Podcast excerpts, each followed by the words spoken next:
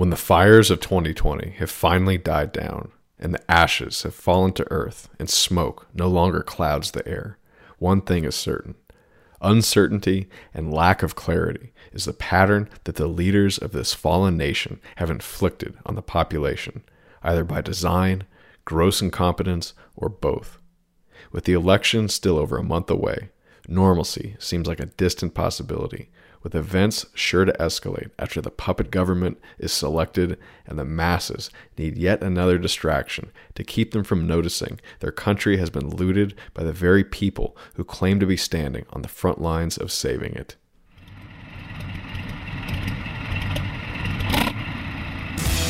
Well, I'm not a crook. I burn everything I've got. Military industrial complex.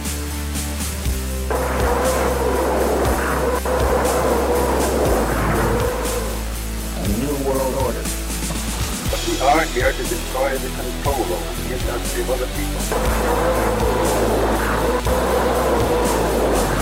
I did not trade arms for hostages. It's been time, dearly.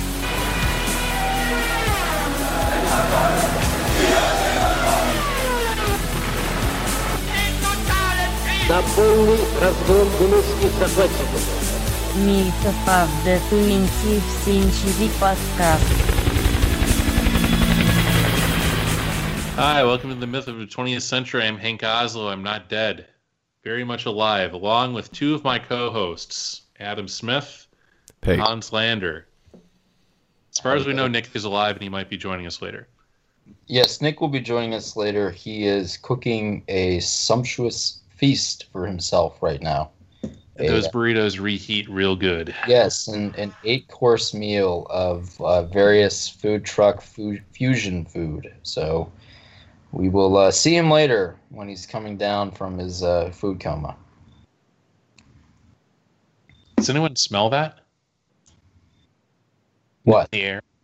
It's just kind of a kind of a smoky smell. I'm trying to see if anyone is that just me or is that the the entire western half of the country?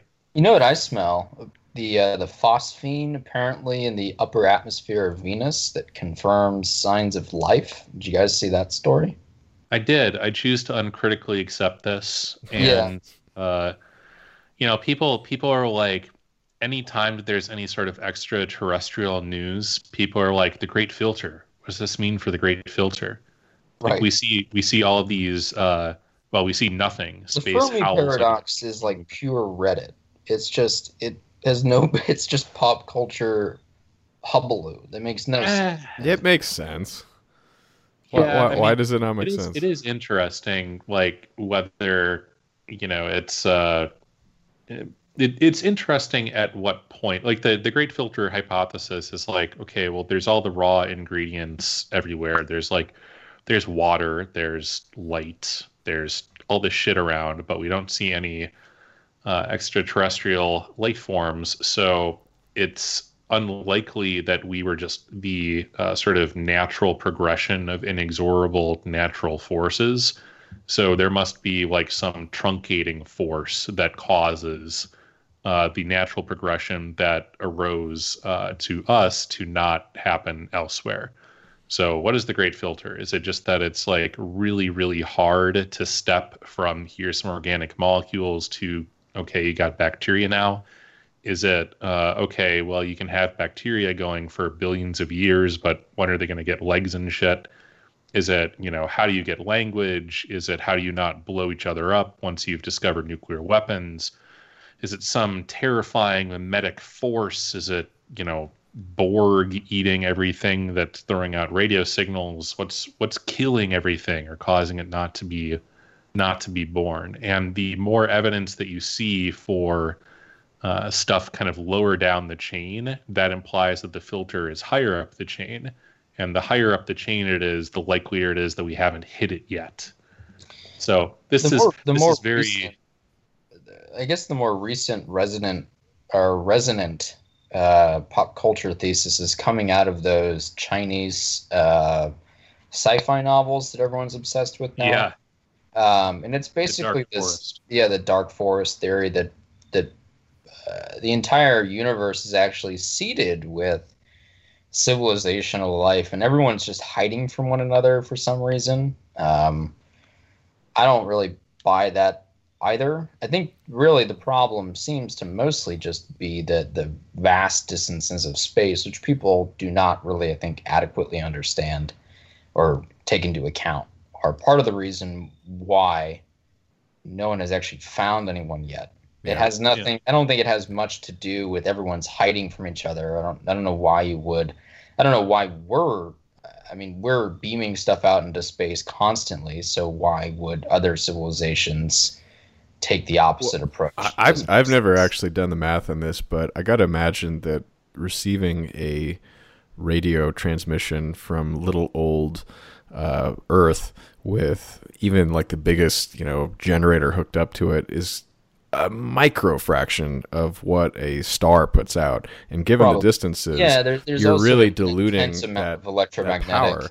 interference. Like there, there's all kinds of really. Not only that, like we we see now, all of our radio output right now is compressed and increasingly encrypted. So it's literally designed to be indistinguishable from noise.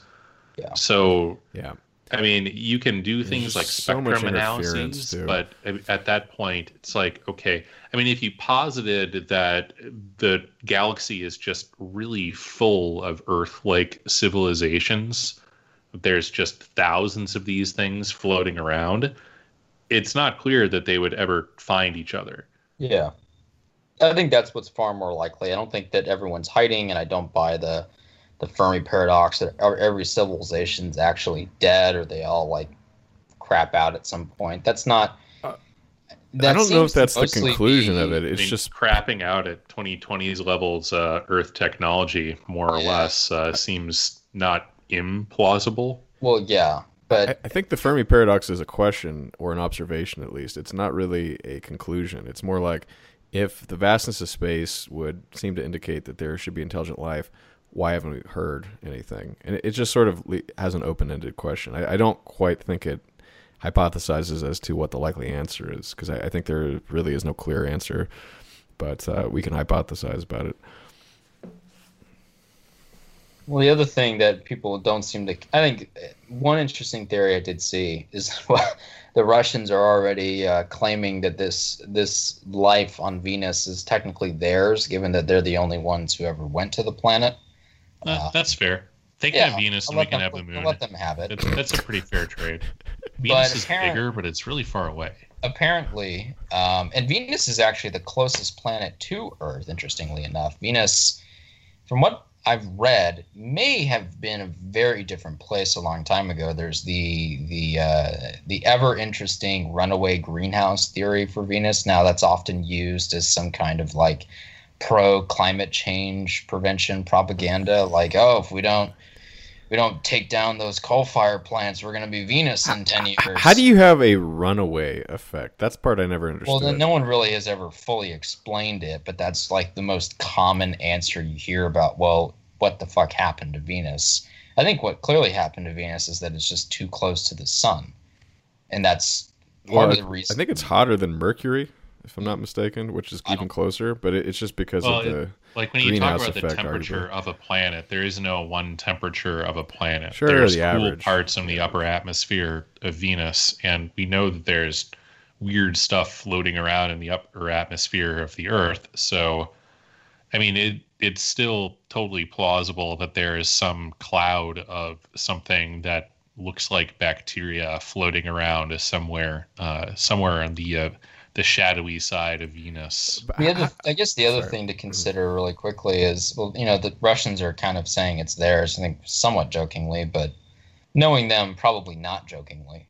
And on top of that, what the one interesting theory I've seen is that apparently the old Soviet craft that they used to send out into the cosmos, they had this practice of not sterilizing any of their surfaces or any Huh, of their yeah.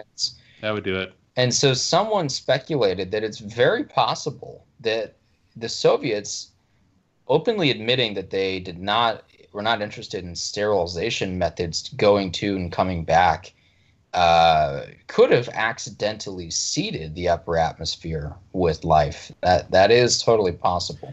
I mean, frankly, even if you do sterilize it, like it's sitting there on the launch pad collecting dust and then it's going through a dusty atmosphere. There's really only so much you can do. You're going to collect something. Like it's not going to be an operating room that's flying through the air at 4,000 miles an hour when it uh, leaves the atmosphere.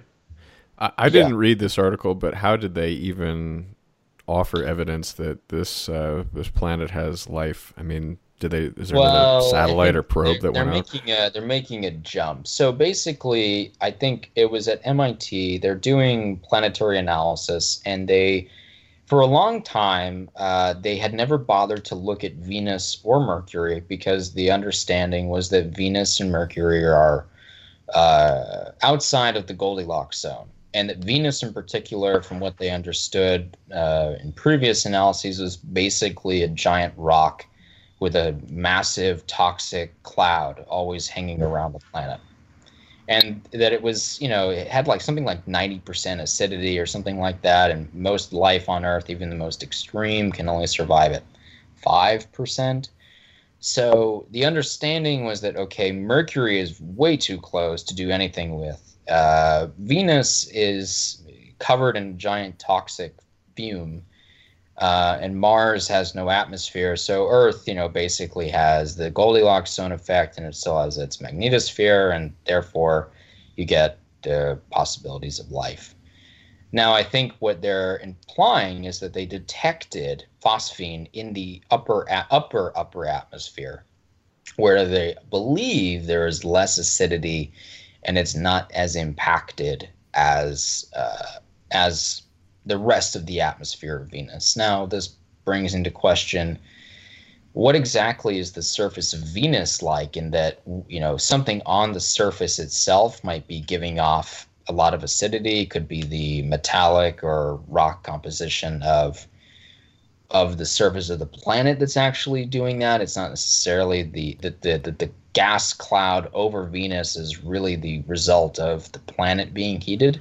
Yeah, No like one's- wh- wh- no what one's is really clear on how it's all phosphine exactly, and how is it related to life? Um, Well, so phosphorus. I mean, I don't. okay so i now again the the the problem here is that we're evaluating this from how physics works uh, on earth and how chem, you know chemical physics works on earth and we're basically saying okay on earth phosphine can really only be generated two ways. Through uh, it's produced by life effectively bacterial life or you can produce it artificially with a lab.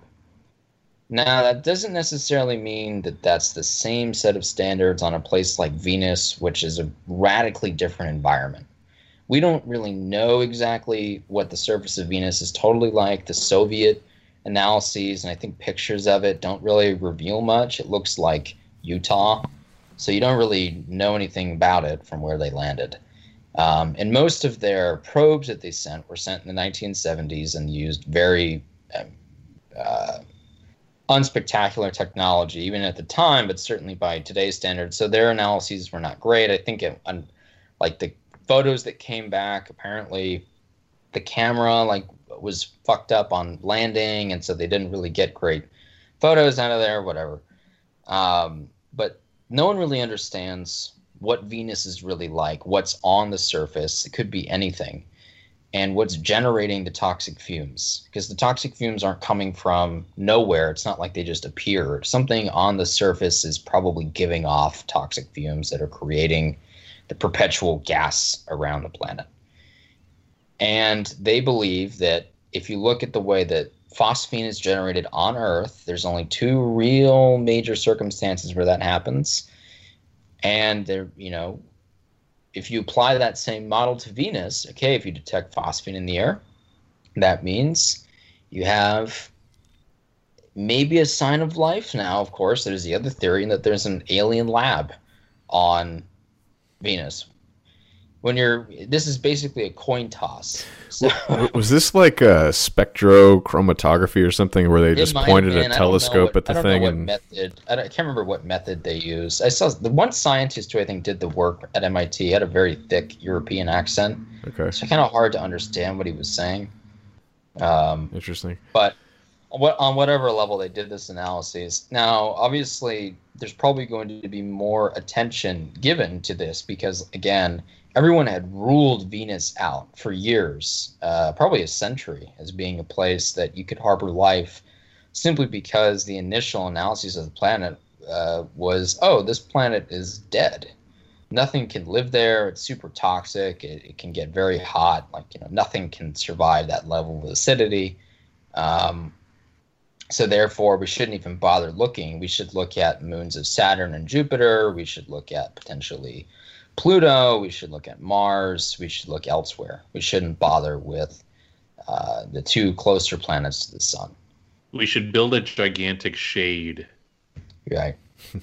We should move Venus further away. We should actually turn it into uh, what's the uh, uh, what's the the colloquial name for like the planet X? Uh, it's like hypothesized. Nib- Nibiru, Nibiru. Yes, yes, Nibiru. Yes. We should move it exactly opposite Earth's orbit around the sun. Right. Like basically the same size, and you know, I assume at that point it would end up being comfy. Yeah.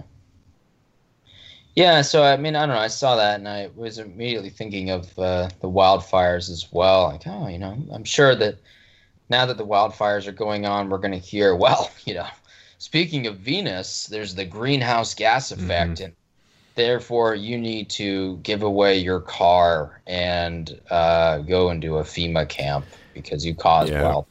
You have to work in the lithium mines. Right. I don't know, guys. This this year is just. ugh. it's like how many more of psyops are they going to lay on? Well, speaking of wildfires, um, uh, looks like the west coast of the country is being intentionally lit on fire. Uh, is that sort of settled science now that it's all just arson? I don't. Yeah, I I don't mean, know about settled, but I mean there are there's, there's, anecdotal evidence for it. It, There- it's not just anecdotal. I mean, there's like if you say there is no arson going on, I mean that's No, just that's disproven by video footage. To say nothing of like video footage, arrest records. To say nothing of eyewitness accounts. I, I think arson has contributed. Uh, th- th- This is more than what it's been like in most years, and given the rioting that's been going on in the West Coast uh, cities and the activities of the rioters burning things, uh, it it doesn't seem like a huge leap to assume that they're doing some of this. But also in other years, you know, lightning does this stuff, carelessness from campers. Um, so I think it's all just added together. Does lightning have a particular attraction to Interstate Five? Oh So no, that's I'm where not, all the fires seem no, no, to be. I'm, uh, I'm not attributing out. lightning to that. I, I think it's. Um, I know you're being glib, but Yeah. um, I'm, I'm being I'm being facetious. yeah. Well, I mean, if we want to really talk about conspiracy theories, I mean, some people would even look to uh, the High Altitude Research Project HAARP. Oh, actually, yes, I have I have fresh content on this. Good. Um, so it was uh, uh, it was recently uh, established um, by the uh, I forget what the the acronym is, but it's uh, the uh, Near Solar Observatory. It's uh, a satellite that uh, floats several uh, million miles from the Earth and absorbs or observes uh, solar activity. And it turns out uh, that one can fairly reliably uh, correlate a one day lead cycle between particular patterns of solar activity and earthquakes on the Earth. And this is interesting because the hypothesized mechanism of action is that uh, the solar activity is inducing some uh, form of electromagnetic field, or not some form of, like this isn't, it's like, is inducing an electromagnetic field uh, that's having some sort of weird piezoelectric uh, effect um, on uh, fault lines. So the same way that um, if you take, you know, if you had an electromagnetic pulse, it would cause everybody's speakers to blow out. Uh, there could be a mild uh, sort of piezoelectric effect of some unknown mechanism that's causing faults to be disrupted and to go over the tipping point to where they exhibit earthquake behavior. It's a pretty cool uh, paper. Um, I recommend you look it up. And what's interesting is So, if the hypothesized mechanism of action is that uh, the sun is inducing uh, magnetic fields, electromagnetic fields uh, in the Earth's crust, and you happen to have a very large uh, radio antenna that was also capable of inducing the same sorts of fields in a more concentrated fashion, because it's explicitly designed to transmit through uh, the Earth's uh, crust and core in order to communicate with uh, deep sea submarines. I don't know, man. Like it, it kind of sounds like that might be able to have a similar effect. Well, so piezoelectricity. I've only heard that in the context of like uh, your iPhone or something. But have, have I been mispronouncing it this whole time? Oh, I have. You know, I, I could be completely wrong, but uh, what you just said basically is, according to the uh, encyclopedia that's free on the internet, uh, it's an electric charge that accumulates uh, based on mechanical stress.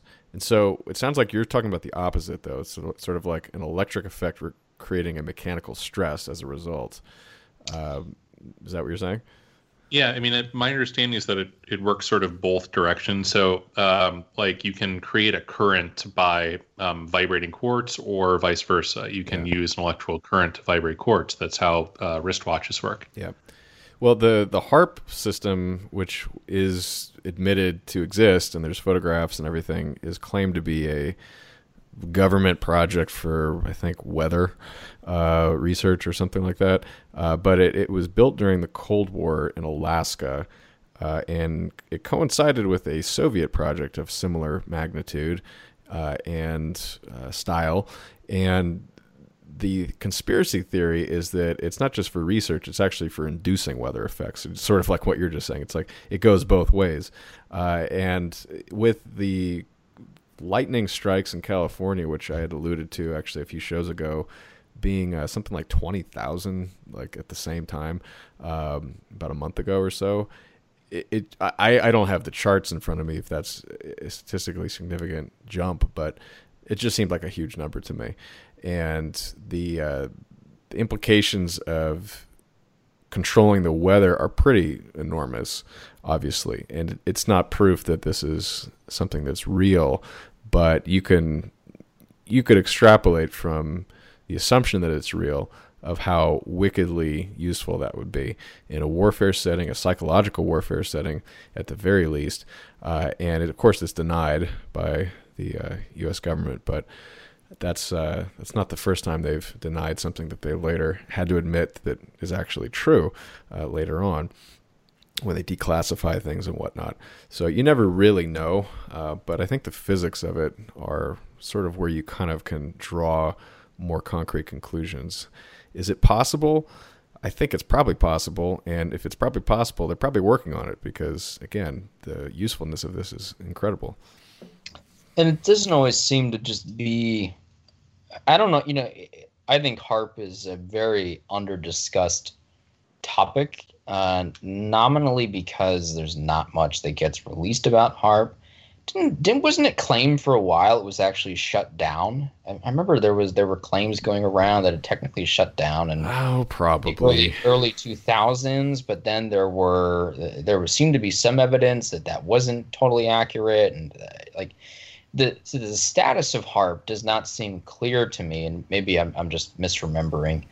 Um, but HAARP in of itself even if that body was shut down, I don't understand why the U.S. government wouldn't just continue the research or continue those activities in other organizations. Um, you know, you mentioned lightning strikes. Actually, I looked this up. So there was a interesting, couple interesting kind of like pieces of literature that I was able to find on history of wildfires, particularly in California. Although this sort of applies to the rest of the West Coast, uh, California in particular. Um, and so this one uh, presentation that was given to the California Coastal Commission in 1995 by uh, Jack Ainsworth and Troy Allen Doss.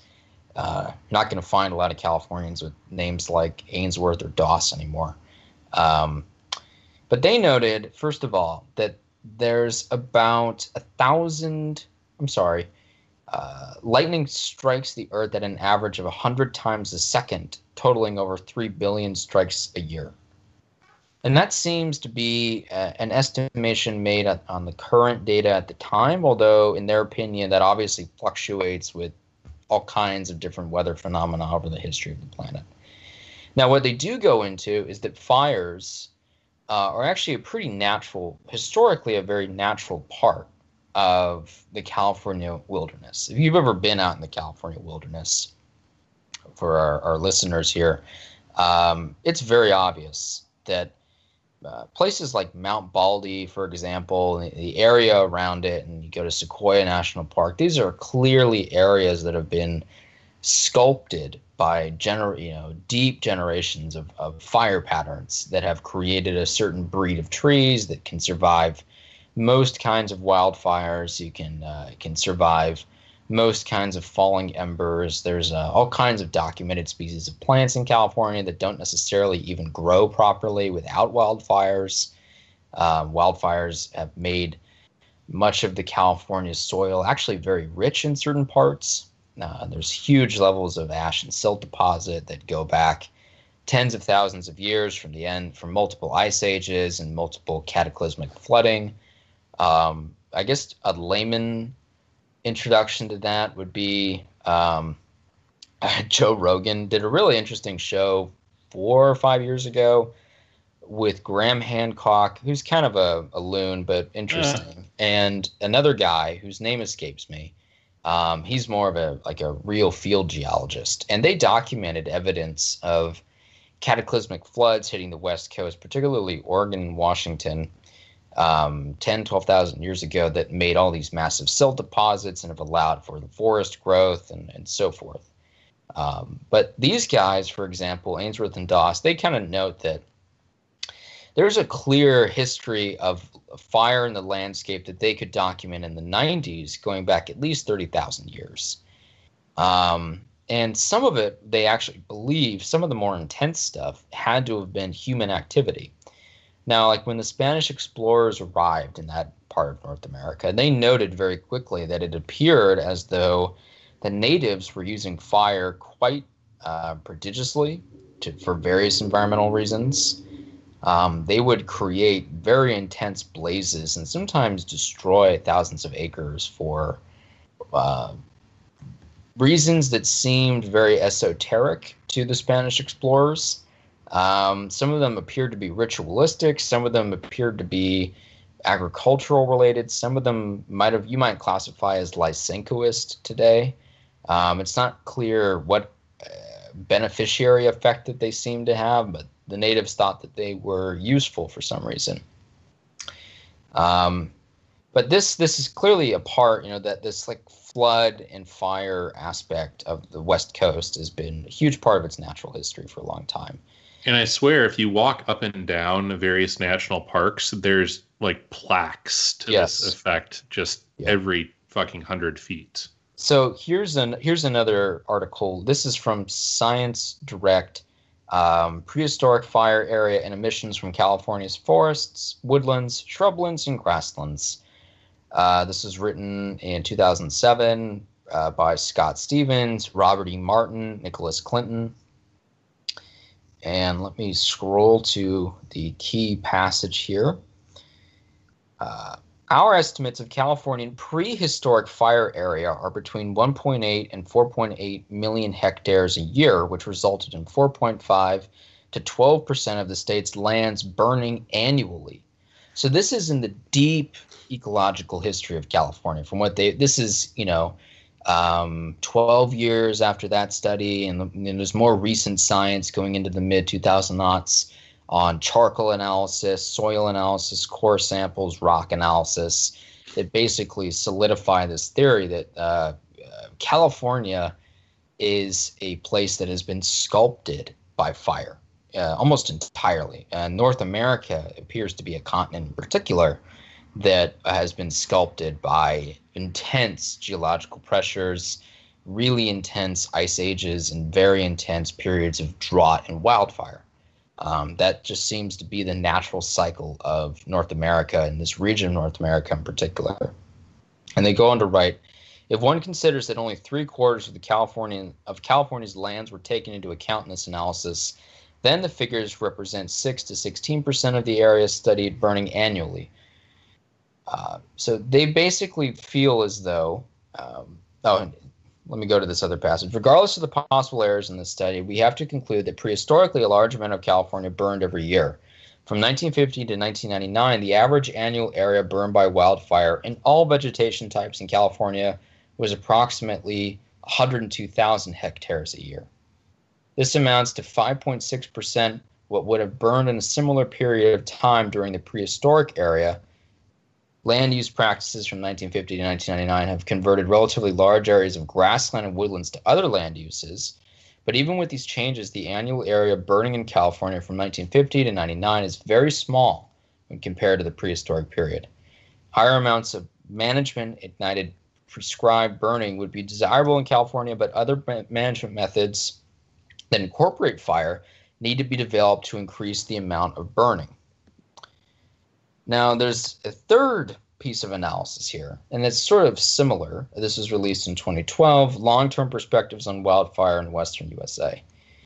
Understanding the causes and consequences of wildfires in forests of the Western United States requires integrated information about fire and human activity on multiple temporal scales. We use sedimentary charcoal accumulation rates to construct long term variations in fire during the past 3,000 years in the American West and compare this to the record to independent fire history data. There has been a slight decline in burning over the past 3,000 years, with the lowest levels attained during the 20th century and during the Little Ice Age from 1400 to 1700 AD. Prominent peaks in forest fires occurred during the medieval climate anomaly from 950 to 1250 and during the 1800s. Analysis of climate reconstructions beginning from 500 AD and population data show that temperature and drought predict changes in biomass burning up to the late 1800s. Since the late 1800s, human activities and the ecological effects of recent high fire activity caused a large, abrupt decline in burning similar to the fire decline noted in the Little Ice Age.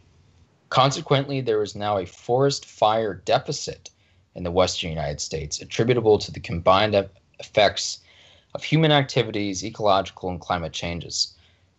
So, the picture you're starting to see here, A, in this all this nonsense about we need to like kill off half the population or whatever to prevent Californian forests from burning is clearly not concordant with the long history of California and the West Coast in general. This is an area designed to burn effectively. That's how it works.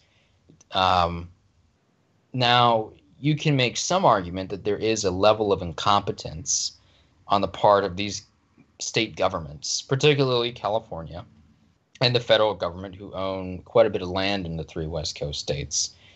Um, and that they don't adequately do forest management. There's been a lot of legislation starting in the 70s that have made controlled burns and land clearing and environmental management and logging more difficult. And that certainly contributes to part of the problem. There's also been a big um, uh, fauna die off, megafauna die off, so there's not as many animals out there eating the shrubbery, eating the underbrush.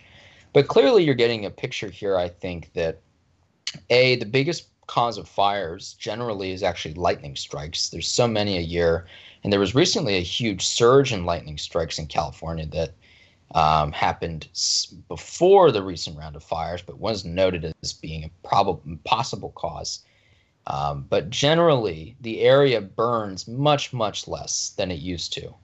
So you can imagine California in the prehistoric area. Just imagine what it would have been like to be on the West Coast in that time when millions upon millions upon millions of hectares of land burn up annually, sort of out of totally out of control, burn right to the sea sometimes, and grow back very quickly. So it would have been quite an experience, I think, to see sort of absolute hellfire everywhere in the landscape and then you know see it mostly repaired 10 15 years 20 years later yeah i mean it, it is sort of uh, obvious if you actually think about it that these fires happen every year, and absent yeah. a forest service to fight them, they would grow.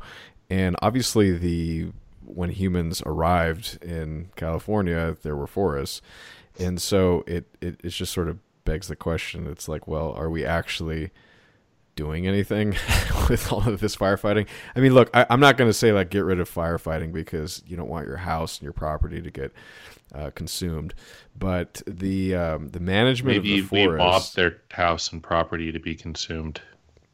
What'd you say?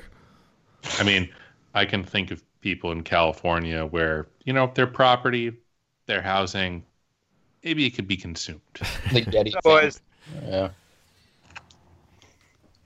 We're obviously we're obviously kidding, but Fire for the fire god. I mean, I, I I agree. I think Adam's point is right. I mean, and part of the problem too is that these fires seem worse than they really are due to the media hysteria because very unfortunately people have passed away, people have died. And now some of that is obviously attributable to a company called PG&E, Pacific Gas and Electric, um, a relatively psychopathic entity. oh that- god, don't get me started. Can you guys hear me? oh my god. Ah, it's Nick Mason, everyone. Oh no. How, how are you guys doing? Sorry, I'm late. How are the Pretty good. enchiladas, Nick? Uh, we, uh, I had ribs actually, and they were good. Oh, okay. Did you have a McRib or was it a rib? No, I was this is ribs, bro. What do you mean a McRib? Is that even a thing anymore? Do they still do the McRib? I don't it's think so. It's based on commodity prices. They bring it back when pork is cheap. Right, right when the, when, when the pork food. When the price when the price lines converge, they pick the cheap option. Yeah. Yeah, Anyway, it's, it's so a I straight was- commodity play. Hans was It's pretty making brilliant. was making a point. I Please was trying to make a point that basically PG&E, which is obviously somewhat attributable for the recent last few years of wildfires, and uh, for those who aren't aware of the history of PG&E, But were they? I think that's somewhat debatable. But Well, they are a Carry on. psychopathic entity that appears to kill large amounts of Californians every 10 years. Um, these are the same people who showed up in the Erin Brockovich film, if you guys don't remember. Uh, I think they're just negligent. I don't know if they're They, well, they psychopathic. poisoned an entire town. They blew up an entire neighborhood. I mean, with when you're a gas in it. monopolist, Well, they're they're tasked with a, kind of an impossible task, which is the munis the management of California's uh, Yeah. gas and electric. I mean, it's Well, it's, uh, it's it kind of a no-win scenario. yeah, they were forced to dump all their no-win money into renewables, and they couldn't put it into maintenance. I mean, there, there's a lot of excuses you can make. And, it, it is a no-win scenario, but I will point you to the numerous corruption scandals and uh, indictments that have been handed down to people at PG&E. It's it's it's a terrible thing. Oh, So no doubt. the, the point the point I was trying to make is, unfortunately, people have died in these wildfires. I'm not trying to minimize that, and unfortunately, a lot of good people out in the rural three West Coast states have lost probably Yeah, really that- and that intra Yeah. California, intra Oregon, like we make fun of Californians, but yes, what we're making fun of is people in a very specific coastal band. yes, And the vast majority of the state, in terms of area, are, you know, not to put too fine of a point on it, our guys or potentially our guys. So- Like so if you in the- if in you the- just drive east, you'll Yeah. see Trump signs aplenty as soon as you uh, you hit particular county lines. Dude, Seems to be- everywhere north of like e- everywhere in fucking uh, up like one and up up the coast. I I won't.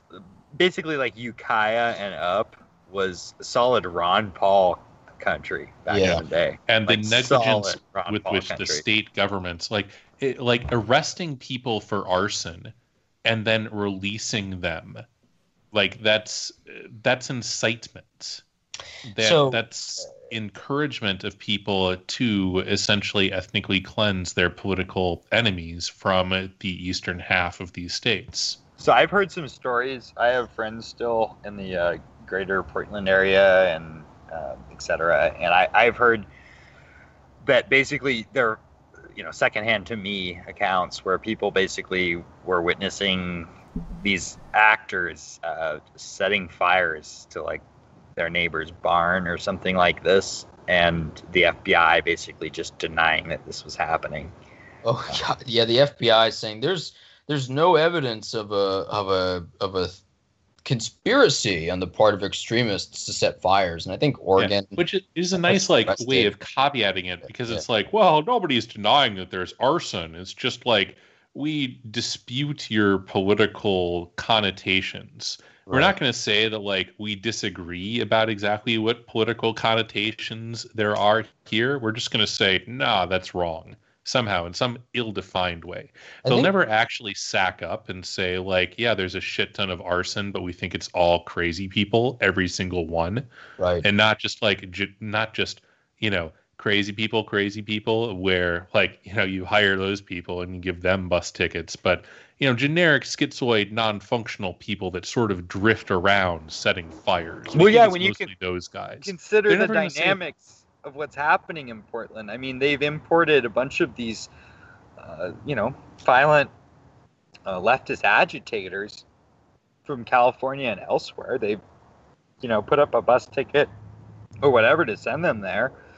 And maybe it's no longer that fun to light mattresses on fire on like Burnside or whatever it is they're doing. Like, well fucking look at kenosha you pick Yeah. three random people and it turns out they're random child molesters and felons from all over the fucking country Yeah, actually, the one of the chief streamers. I guess we're getting a little off topic, but one of the chief streamers I saw in Kenosha was some bitch from Indiana. Was like socialist medic or something like that. Yeah, they And love LARPing as much. She medics. was some. She's like she claims to be, I think, a former Navy Navy corpsman or Navy medic. Who knows if that's accurate? But she claimed that she was from Indiana, and it's like you drove all the way to Kenosha, Wisconsin, from Indiana to like stir shit up. I mean, if this isn't clear evidence of a, a legit IRA style network at play, I don't know what else is, folks. well, to be fair, they did unfortunately save that one Jew's arm. so yeah. I guess you know somebody knows what to do with the tourniquet. But did you see him? He was like, "I'm in pain every day." Or like, "Oh, d- did you not see the footage of him like nearly running up to cap the 17 year old gangland style?" It's like, good God, we're supposed to feel bad for this guy. Yeah, so, I don't know I mean, where you guys. it's, it's like started with- beggars can't be choosers, right? When you're Right. flush with cash because you're, you know, the the amount of money being raised to defeat Orange Man under all aegises, both political and meta-political, is uh, and post-political for that matter, is so enormous that they're having problems spending it all. You've got a bunch of people that are unemployed. You have a constant stream of completely dysfunctional felons being released from prison uh, because coronavirus. Like it's got all of the ingredients of a perfect storm of just cheap human capital lying around. Like, I mean, I've talked before about a strategic asshole reserve. It's the people that you keep on retainer in case you need something bad to happen. And it's clear at this point that it is desirable to a large faction of the political elite of this country that a bunch of bad shit happen. So they're Yeah. cashing in those chips. Like there's a reason why things are sucking, and it's not just that things suck. They're being made to suck. Well, going I back, don't. This isn't a piece of evidence, but I will. I will say that years ago I had a an anarchist actually talk to me about this exact a left wing anarchist uh, tell me about uh, a strategy of tension whereby you start wildfires, and that it is a very easy thing to do on the cheap, easy to get away with too, especially if you do in a wilderness area and you get out. Like it, it is not hard to do. I, I'm not saying like it's not my hypothesis that this is just Well, like did, did they get to what their end game is? Because that's really, I, I- I think that's the big question right now. It's like I think they're personally, I think the the intention is to create a chaotic environment to destabilize the power structure to then Well, that's why I said bring in of the replacement regime to normalize around. That's my Yeah, I mean, when you have the when you have 10% of the population of Oregon displaced, and to a close approximation, that's 100% Okay, it's Oregon, just- just for the enemy demographics as far as they're it's concerned. Oregon. It's not Oregon. no. You know, I'm not from there, bro. Like, okay. Yeah, it's Oregon. Did, it's did you say Oregon? You did. Yeah. oh no, you know, that's that's my mid- Midwestern. We like our succinct vowels. At the it's not like of Lake shit. Wobegon. You's uh, going out to uh, Oregon today, you know? Yeah, You going out there? essentially. essentially. Yeah, I went out there to uh, do the beaver hunting. Oh yeah. But the point is like there's all of these cases of people being caught. So I mean, selection effects being what they are, you are catching people that are clearly strung out on drugs, people that are just like stopping by the side of the road to f- throw like flaming McDonald's wrappers and shit. like any anybody with a modicum of of caution or discretion or Yeah. reasoned ill will uh, seems to be s- slipping through the cracks. So I don't find it that difficult to believe that this problem is massively larger than what you can infer based on the strictly based on the first order visible evidence, which is compelling enough as is.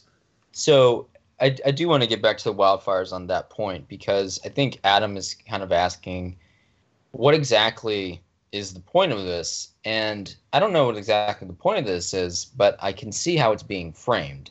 So going back to what I was saying about how the media is like really making this into a much larger crisis than it is. They do this every year where instead of blaming arsonists, blaming PG&E, blaming incompetence, blaming the state's lack of funding or care for wildlife management, they default Trump. this, this Donald climate Trump. change. Well, they default back to the climate change phenomena.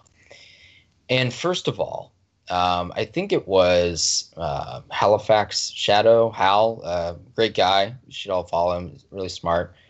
Um, but he made this point. He made this point that um, the pivot seems to be politically now. Well, uh, we have Joe Biden, who's clearly um, sclerotic and senile, uh, playing Despacito for a room of three people. Did, did you Uh, see uh, have- Rogan uh, we have, challenged uh, Biden and Trump to a debate? Trump accepted, uh, Yeah. and and the money is basically Biden will not be allowed to accept. Well, okay, and then we have riots, which everyone hates.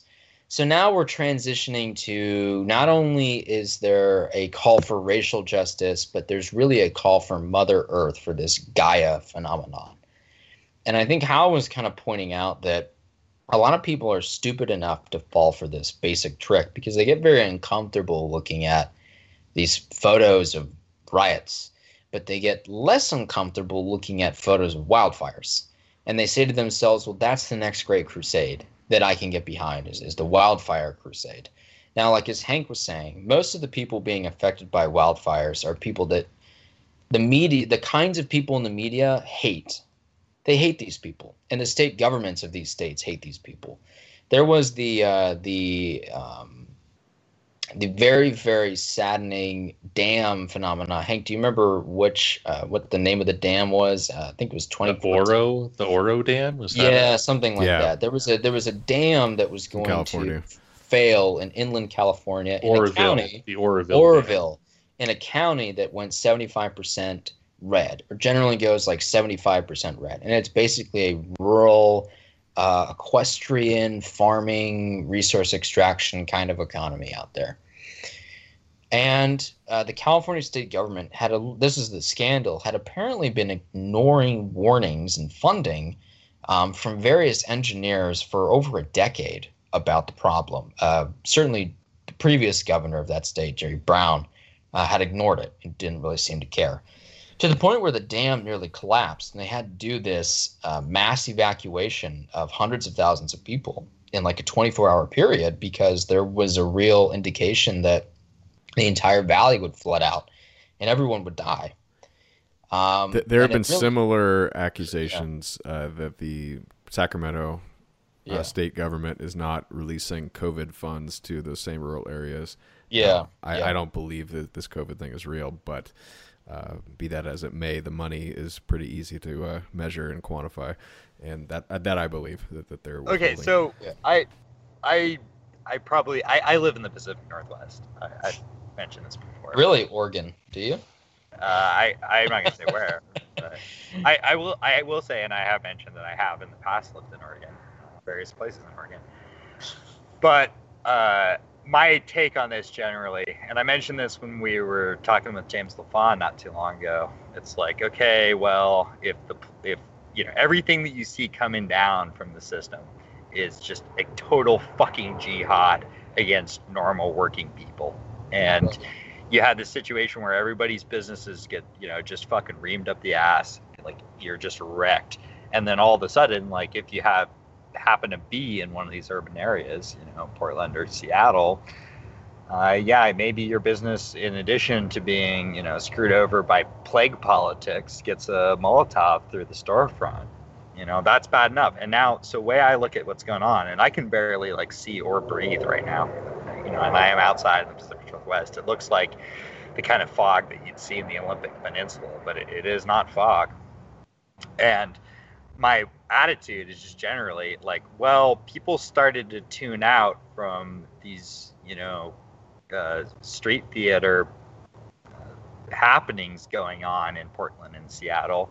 So now, how do we get the rest of these people to uh, realize that we are, by the way, citizen, in a state of perpetual crisis? Right. You know, and it's like now you can't escape it. I mean, I don't know to what extent these things are connected or uh, coordinated, but I do know that what you're seeing is now finally there is no way out. Like whatever's been going on here in 2020 in the Pacific Northwest, it is the epicenter of the worst of 2020. You literally can't run to the hills or into the forest because Yeah, it's now- on fire. because okay, like people who were sitting at least somewhat comfortable, you know, on their homesteads or whatever in more rural parts of the Pacific Northwest, like now you're fucked too, guy. Like you might be burned out. Your entire, you know, livelihood might be burned out. And it's not to say that like definitely these people are to blame, but why not blame them? Because fuck these people. Well, I think that the, the the wider issue ultimately seems to be like what you're saying, kind of keeping people in this perpetual state of crisis, right? The state of fear. And it's not it's not all that clear to me how well this is going to play in the rest of the country. Now, for for those of our listeners who do not live, uh, I guess west of the Rocky Mountains, the notion of a wildfire probably or you know rampant wildfires every year probably seems pretty strange It's Probably like it's like hurricanes. I mean, yeah it doesn't really analogy. happen to you too often so it must be somewhat jarring from your perspective to see ah the next crusade is the the wildfire problem. And if you if you live in like Vermont when was the last time there was a massive forest fire that endangered thousands of people? Well, that a- that's why I mean they never frame it in terms of this is a wildfire problem. They It's say ah, this is this is another example of the need for climate justice, right which means exactly whatever anyone wants it to mean. It's Which means I need to completely buy Al floating Gore signifier. another fucking plane. You're right Yeah, I mean, if you're Yeah. if you're like some black, then it means oh they the air conditioning don't work so good, so I'm angry at my landlord. If you're in uh, coastal uh, New England, it means well we're going to have to build a seawall. If you're in the West, it means wildfires. It it's whatever they want it to mean. It's only good Dude, things, only happiness and puppies. My grandmother is 91 years old. She lives in Northern California, and they were threatening to turn off her fucking power. And they're Yeah. over this. Like, they were basically threatening to kill my grandmother. Okay. Like these Well, motherfuckers. Like, do not forget, do not forgive. Like these people, their day will fucking come. So I think when you look at California and the the power generation problem, the West Coast, uh, again, to the rest of the country, I feel like this must seem like a very peculiar issue that it doesn't really resonate. Um, there is a general philosophy in the state of California, in particular, that is um, bizarre. First of all, the state has maybe the largest state population in the country. Is that it's a 40 million documented Yeah, or it's the no- largest. Yes, yes, Could- yes. I think Texas on- on is it, number and then two. If you if you consider any given day, there's before COVID at least, there were probably lots of transients and people, foreign workers, visa holders, tourists, travelers. So you can maybe assume Priority citizens. Right, right. So that you can assume that on in some days in California, maybe there's 50, 60 million people in the state. Now, if you if you look at like Victor Davis Hanson, um, Whenever your problems with him, he's Ew. actually he's a very accomplished Californian historian. Has kind of talked about this problem in that at some time in the 1950s and 60s, basically the state infrastructure stopped scaling up adequately. You mean back when he was a commun, a literal communist? Yeah. Was Victor Davis Hanson ever a communist? Yeah. Are we talking about the same guy? I I mean, don't think we're talking about the same guy. Pretty Yes. sure uh, if he was not a communist, his parents were. I don't He's- know. He grew up in the Central Valley in like a farming town. You're thinking of all the other neocons. but uh, at, at any level, like he's basically talked about how sometime in the 50s and 60s, the infrastructure stopped scaling up properly. And the state population since then has more than doubled. So you're effectively working with a very, very bad scenario in which you have a very capped state infrastructure model for water delivery systems, power generation, filtration, and so forth. And you're uh, really stretching the limits of your civic capacity. Now, part of the problem with energy generation is California has taken a very, very antagonistic approach to coal, to uh, basically nuclear, to much of the oil and gas Well, industry. There's not much coal in California, but Well, they do they- have they don't oil. They do have yes, Yeah, I mean, nuclear it- is possible too. The U.S. in general, for economic reasons, has been moving away from coal, not just regulatory, but natural gas has a lot of advantages because you can spin up and spin down those turbines in order to deal with Yeah. uh, demand changes, which in some place that has as wide uh, temperature swings as some place like you know San Jose in certain times of the year uh, where like the air conditioning all kind of comes on at once throughout the entire city. Uh, natural gas is kind of the consensus American uh, energy source. Um, if you're Well- if you're looking to build a new new power plant, chances are it's going to be natural gas. my, my point, and I was going to get to the natural gas, and, and the petroleum industry in general in California has collapsed. If you know anyone in the California Central Valley, Kern County being maybe the hotspot of this, um, they can tell you that uh, most of the California oil industry has been on a steep decline. Much of their infrastructure has been shut down or moved. A lot of the chem- local localized chemical manufacturers, mud engineers, all the sort of pieces of that infrastructure have left or are doing other things now. So the state really, uh, I brought up coal only because that is one source of power, but the state generally is slowly trying to erode most sources of large scale power production and power consumption. There is still some offshore oil drilling off of California, but there is there have been rumors for years that the California state government wants to get rid of that I thought Dianne Feinstein got rid of that. there's there's some level of it going on off the west coast maybe but I, it's it's being scaled down effectively. Now the problem is again the California state population although it's been declining for a few years is still massive. And they're slowly destroying their power capacity. So for example there was like a 13 megawatt deficit or something like that uh, basically going on between the amount of power attempted to be consumed versus the amount of power generated by this internally within the state. Th- They import it from Oregon, I- I, Yeah, believe, so when they run out because the hydropower is, is quite uh, plentiful in Oregon. And I, so I think to the rest of the country, this must seem like a very odd phenomena because most of the country actually has, or certain regions of this country have energy surpluses year over year and generate quite a bit of power. Um, there's also regions of the country that are much more tolerant of the utilization of petroleum, utilization of uh, certainly coal, utilization of pretty much anything nuclear, especially in places like New England. Now, again, the problem with California is that throughout the last 60, 70 years of its history, it's made life increasingly difficult for people as more people move in. It's very paradoxical. And so I'm not really sure if, again, I think Hank's right. They're not going to be able to reflect these problems onto the rest of the country because much of the rest of the country must, my opinion, is not really clear on why this is happening in California. It doesn't really seem to get it. But they will frame it differently wherever you are as part of this sort of uh, economic warfare, I think, as, as Nick would put it. it. It's about scaring you and keeping you in a state of fear one way or another.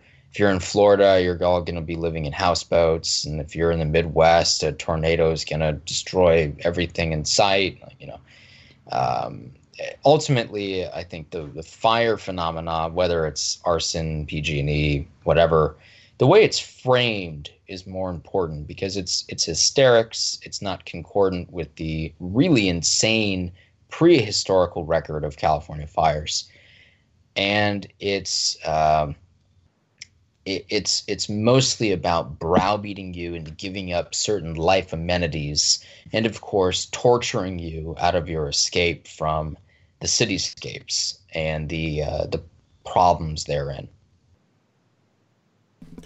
I- I've often wondered Yeah, if right. uh, if they wanted to accelerate Agenda 21, Agenda Oh, 20, yeah. Agenda 22. I don't even know what we're on now. Um, they would just burn the How many rural areas. do you have, bro? Yeah, I there's just wanted just to one clarify real quick. Uh, yeah, I was. I, I can't remember who I was thinking of uh, when you mentioned Victor Davis Hanson, uh, because you're right. He is not. He was not. He, neither was he a Jew, nor is he uh, the uh, ex-Stalinist. I was He's, thinking. uh, he's, I- uh, he's, yeah. he's Swedish, I believe. He's like a Swede Anglo mix from I, Central I think California. Hans put it best when he first introduced the name to the show that he looks like the farmer in that painting of the guy holding Yeah, a pitchfork does. with his wife. Yeah, yeah, the nor the uh, it's not American Norman Gothic. is it? American Gothic, yeah. Um, I can't remember who I was thinking of. The guy I was thinking of, he did this interview slash debate with Julian Assange back, you know, a decade ago, and or no, it was not with Ju- Julian Assange was moderating, and he, it was a conversation with uh, Slavoj, uh, Zizek, right? And he's like this David American- Horowitz? yeah, Horowitz is who I was thinking of. Completely you. different, Okay. man. Yeah. How yeah, did well, you connect those wrong two? with you, Nick? Well, they're they're published and like cited by the same fucking people. Uh, but yeah, you're right. The funny part about that, just as an aside, was that both Horowitz and Zizek had pictures of Stalin in their office, like during for the different debate. reasons. Yeah, yeah, right. Yeah, for oh, for clearly different reasons. Yeah. I watched that debate. That was that was entertaining. Speaking of Julian, I don't want to. I'm happy to talk about the fires. You guys know what's up with him? There's, I saw s- some. I thought rumors were Trump was thinking about letting him off, but I don't know. That's so all of those leaks that you hear uh, about, like maybe X is pardoned, maybe X is granted clemency. All of those leaks are designed to further uh, an internal power structure that mostly doesn't want that to happen.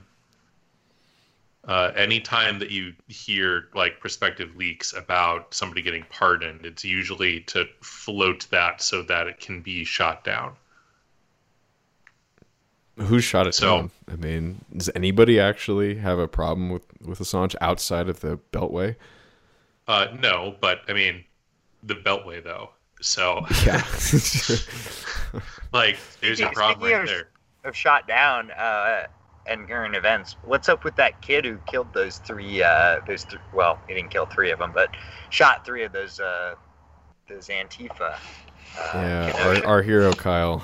Kyle. Um, yeah, what's what's going on Rittenhouse, with him? yeah. Anyone? Uh, I'm not sure if he has made a bail yet.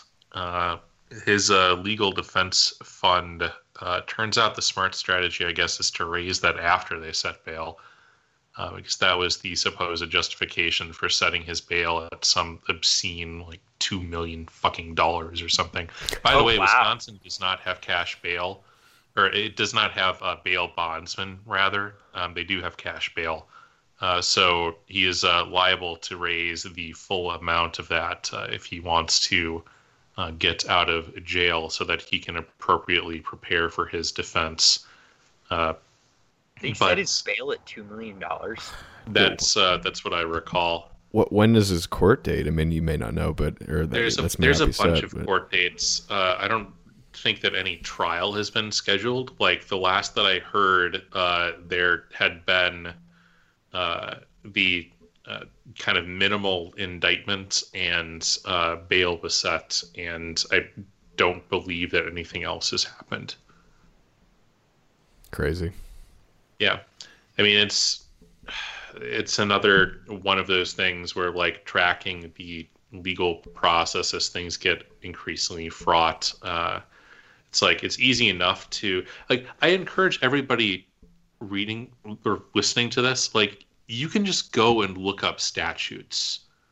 Sometimes there's nuance, and it's like, oh yeah, well, you know, the uh, the Atlanta um, uh, uh, shooting, uh, the uh, whoever the guy, the jogger that got iced in in uh, in uh, Georgia, uh, like people were saying absolutely crazy shit, uh, and like you can just go and look up the statute as far as like what exact crime was charged, what the exact elements are of that crime, and uh, at that point you're more well informed than 95% of journalists writing about a case. Like if you want to look at legal cases yeah like you're not a lawyer probably. Like i'm not a lawyer either. But just by virtue of being able to look up the actual documents involved as opposed to some 105 iq journalist saying their interpretation of what somebody else told them the document said like you just do so much better. Uh, you can go and look up court filings. You can go and look up briefs. You can look up statutes. You can look up case law. You can look up decisions, and you can just be informed. If that appeals to you because you actually want to know what's going on, that's so much better than journalistic accounts. There are some uh, like actual uh, high quality legal journalists, but they're super thin on the ground. It's incredible how expensive it is in America to do absolutely nothing wrong. Well, I think it, it does speak to something that's very insane. I can't remember who brought this up recently, but um, there will be this sense of bail inflation. Uh, I saw another like bail was set at a million dollars for some of these rioters in Lancaster, yeah. Pennsylvania. Um, a place that I never thought I would see. A okay, first of all, Lancaster County, Pennsylvania, is where the Amish live. Well, now, Lancaster, yeah. the city, is not Lancaster. No, you're right. Eh, you're right. But that that's but, what how but, insane this country is. Where you well, you want to get you want to get that sweet Jeffrey Epstein style plea deal or bail, where you like you just show up for prison for like a few hours. No joke. This is what fucking happened. Like, yeah, yeah. I know that most people didn't Jeffrey Epstein was not a household name until like this year or last year, but this this was something like half a decade ago. It was like when they first like had to begrudgingly roll him up or whatever. It was like, dude, yeah, you just go to prison for a few hours and literally go home at night. Like that was that was his arrangement. But yeah, Hans, you're right. Like the the setting of bail, the point of bail is just to make sure you show up for courts. That's the only reason why bail is supposed to exist. Well, now what's the nominal be, means that they determine the the you know, well, it's complicated amount. and multi-factor yeah, test, yeah. and it's so it's, it's flight like, risk so it's, and. So it's an arbitrary whim where it's it, like, it's complete. It's more yeah. or less completely arbitrary. So I mean, if somebody else who you don't know and has no connection whatsoever with you personally is putting up your bail, I don't really see how that incentivizes you to show up to court any more than just letting you off on your own recognizance. It's not like you have some self-conceived metaphysical duty to the uh, the National Lawyers Guild or whoever. Yeah, uh, because I mean, in reality, like on paper, you know, t- t- 10k for some people is a lot of money, and oh yeah, and, it's completely yeah. impossible for some people, and it's just like, all right, let me uh, let me let me go hit a couple of ATMs for others. Like there's some there's supposed to be some notion of liquidity, but ultimately it's like if you're not a piece of shit, then the number of non pieces of shit who just like don't show up for major felony cases is vanishingly small. So I was actually curious about this when some I can't remember who it was. Whoever it was, if you're listening, hats off to you. It was something I never considered, a notion of bail inflation. Uh, but I kind of looked into it very briefly, and uh, I did find this article from the Burns Institute. Never heard of them. I don't know who they are. If there's something shady about them, uh, I'm, I'm I promise I'm not a shell. Uh, but they did have an interesting, you know, kind of baseline history of bail, and so they basically posit uh, bail money. Originally, money bail was developed in the Anglo-Saxon period in England as a means of settling disputes peacefully. The accused was required to find someone to serve as their surety to agree, who agreed to pay the settled amount to the victim if the defendant fled. No money was actually required to be released. The defendant just had to show they would be able to pay the settlement if needed. Which is still the way that it works in a lot of jurisdictions. Well, but wait, like wait, you can hold on. do things So- like pledging your house. Bail, though, then was going as a form of restitution to the victim. Well, hold, hold on. So let me, No, let's, let me get let me get to that. So uh, and it says, but as June June Carb Carboni Carbone said in seeing through the emperor's new clothes, rediscovery of basic principles in the administration of bail, the Anglo-Saxon bail process was perhaps the last entirely rational application of bail.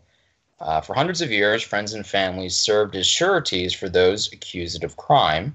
Around the 1900s, this started to change. In England, as well as the United States, industrialization led to more people on the move. No longer was it as easy for people to find relatives to act as sureties, and there was even more opportunities for people to skip town rather than stick around for a verdict. In 1898, England passed the Bail Act to dispense with sureties and to find more effective methods of ensuring court appearance and preventing new crimes. The U.S. went in the opposite direction. That same year, the first commercial bondsman started up shop in San Francisco, and the lucrative business quickly caught on across the rest of the country. By this time, most courts required money bail amounts to be paid in full as a condition of release. Unable to finance the full amount at one time, more and more people turned to the commercial bondsman to put up their bail amount. Bondsmen, in turn, expected full repayment with interest. As courts increased the use of money bail for release and the amount required for release, people relied more heavily on commercial bondsmen thereafter. It did not take long to see the gross inequalities between those who was who were able to afford release and who, was not. Uh, and they quote, as Judge J. Skelly Wright of the D.C. Circuit Court stated in 1963, certainly the professional bondsman system is odious at best. The effect of such a system is that the professional bondsman holds the keys to the jail in their pockets. The court and the commissioner are relegated to the relatively unimportant chore of fixing the amount of bail. Guided by a desire to turn profits rather than ensure public safety or justice, the abuse of the system became both pervasive and well known. And of course, I mean, all these articles inevitably go into like hysterics and histrionics about black and Latinx, whatever. Um, but clearly, that's not the, what's going on with um, a man named Kyle Rittenhouse. Um, they do go on to say the American Bar Association and thought leaders in the field have condemned the use of money bail as it is not shown to improve public safety or prevent failures to appear. It has been shown to contribute to the increasing proportion of jail inmates who are not convicted of any crime, uh, 62% in 2013. Um, so again, I don't, you know, Burns. I mean, it, it's yeah. it- like the the notion that you are supposed to be entitled to a speedy trial is effectively dead. Uh, if you you again like you can just look up exactly what a you know pick federal courts because they're relatively easy to look up the exact uh, rulings, um, the like rules of criminal procedure, exactly what they consider to be their limit for a quote unquote speedy trial. And if it's like you stand up and you're like, yes, I want my day in court immediately, post haste, as quickly as possible. Basically, the clock is only ticking uh, while you have demanded that and like while scheduled court dates aren't pending. So it, it, it is a dead letter.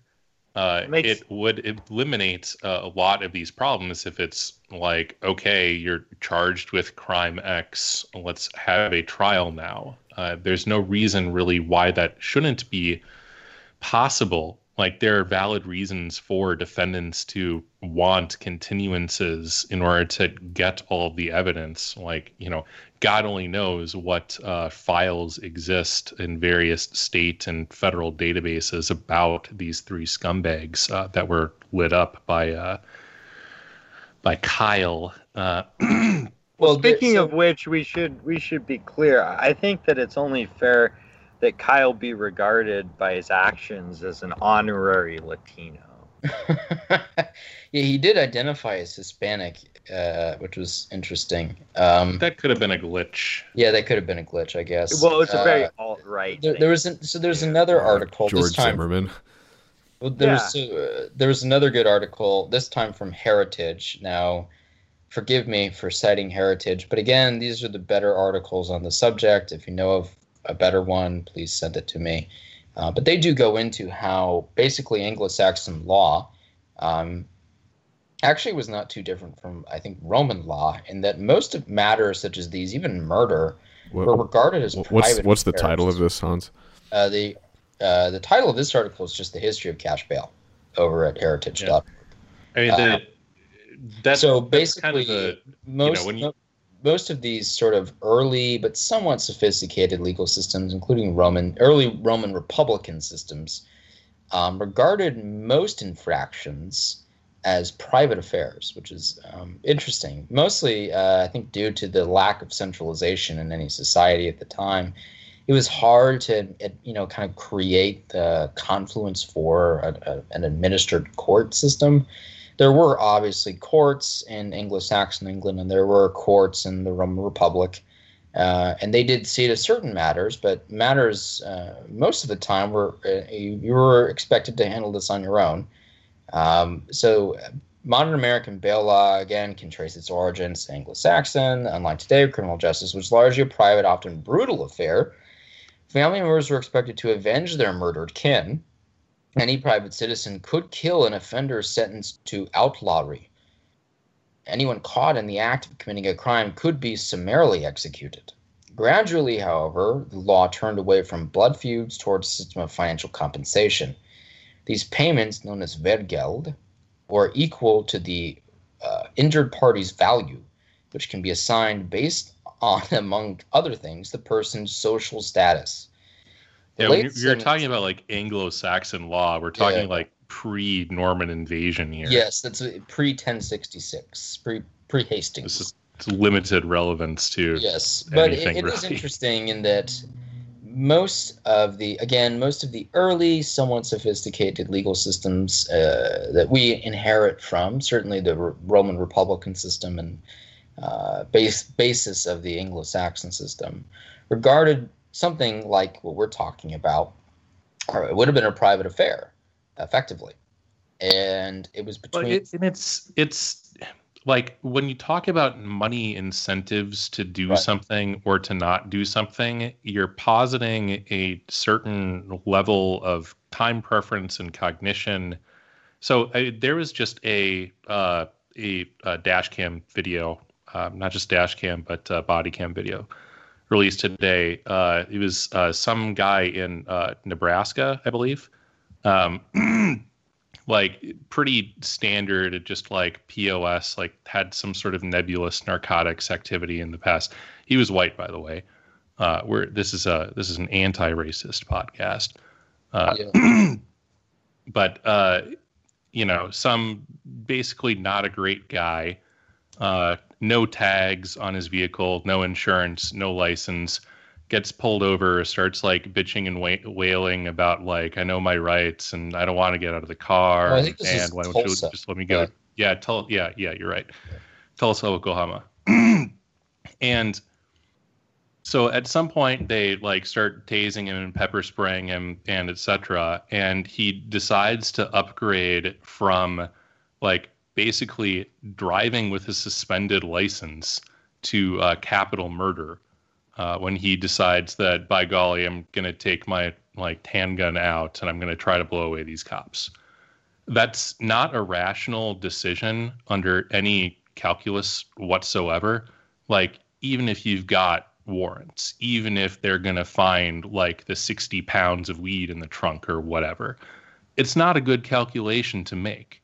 But you know, the the idea that there's any amount of bail that would ensure that somebody that makes that terrible of a calculation, which is a routine routine calculation, if you look at all of these quote unquote traffic stops gone bad or whatever, people routinely just make terrible, terrible decisions about how they're going to escalate things and how they're going to play things. Bail per se doesn't work on those people. Conversely, the idea that like some 17 year old kid is going to decide that, you know, well, I'm I'm just going to take my chances uh, on the run. I mean, a reasonably intelligent 17 year old kid who appears to be civic minded and has robust family and friend connections in the area and is, by all accounts, shaping up to be a pillar of his community.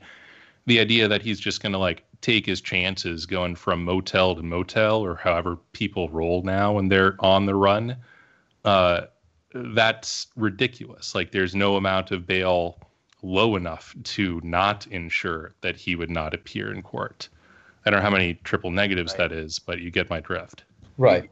Yeah, I, I just to clarify, I it does appear that under American law, it is currently illegal to kill pedophiles. I just want people to be aware of that. Well, yeah, and it, it is. it- It's funny you bring up the the Tulsa. They were sheriffs um, because apparently post Hastings, England, uh, it was actually sheriffs who, who were setting bail, and so there was a unique system in place in that you had the the sheriffs running around England, um, basically judging crimes on the spot as they were reported and making value judgments uh, based on you know whether or not they knew the people and, and so forth. And they could immediately say ah the bail is is thus and they could immediately say ah off to jail with you or off to home with you. Make sure to pay your pay your bail.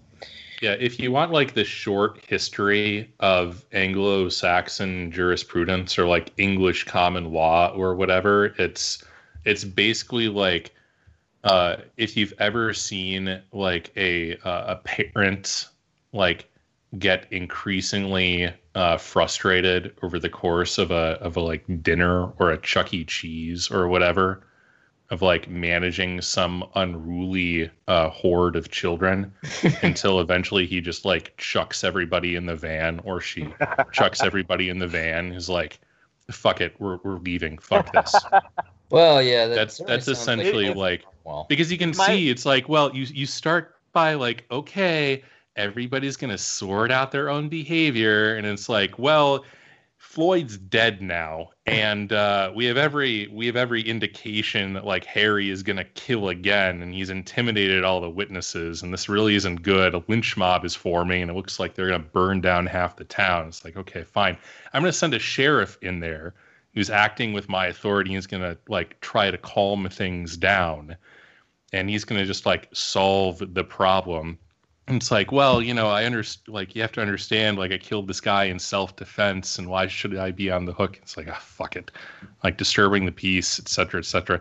Until now, you have like 2020, and the state of English law is just like, well, everybody just shut the fuck up in the back of the van, do as you're fucking told. yeah You're on lockdown, quarantined. you guys can correct me if I'm wrong, but it is my understanding that in the great American Latino state of Texas, which of course has a tra- very rich Latino tradition of, uh, of jurisprudence, uh, there it is actually one of the few places in the country in which you can be convicted of something like second degree murder and walk.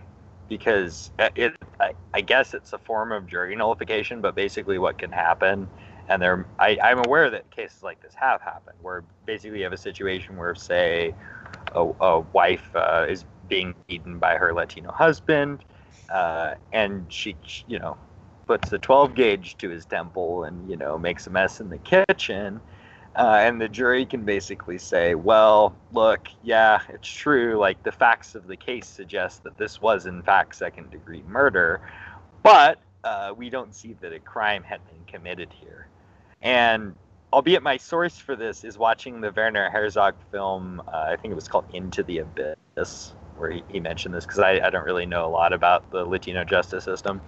But I understand that that is a situation that can play out in Texas. And that's just like jury nullification. It is Yeah. a just jury. No, there's no further. I mean, I don't know what uh, peculiarities there are there, but there have been it. You know, there's some there's some colorful uh, in most states. Actually, there's kind of some colorful. Uh, before really, the justice system was kind of turned into just another arm of civil state authority as such. Like it's still kind of towards that end, but when there was a little bit more uh, leeway, you had a little bit more interesting stuff happen, as opposed to just like, well, dude says we got to railroad you. Sorry.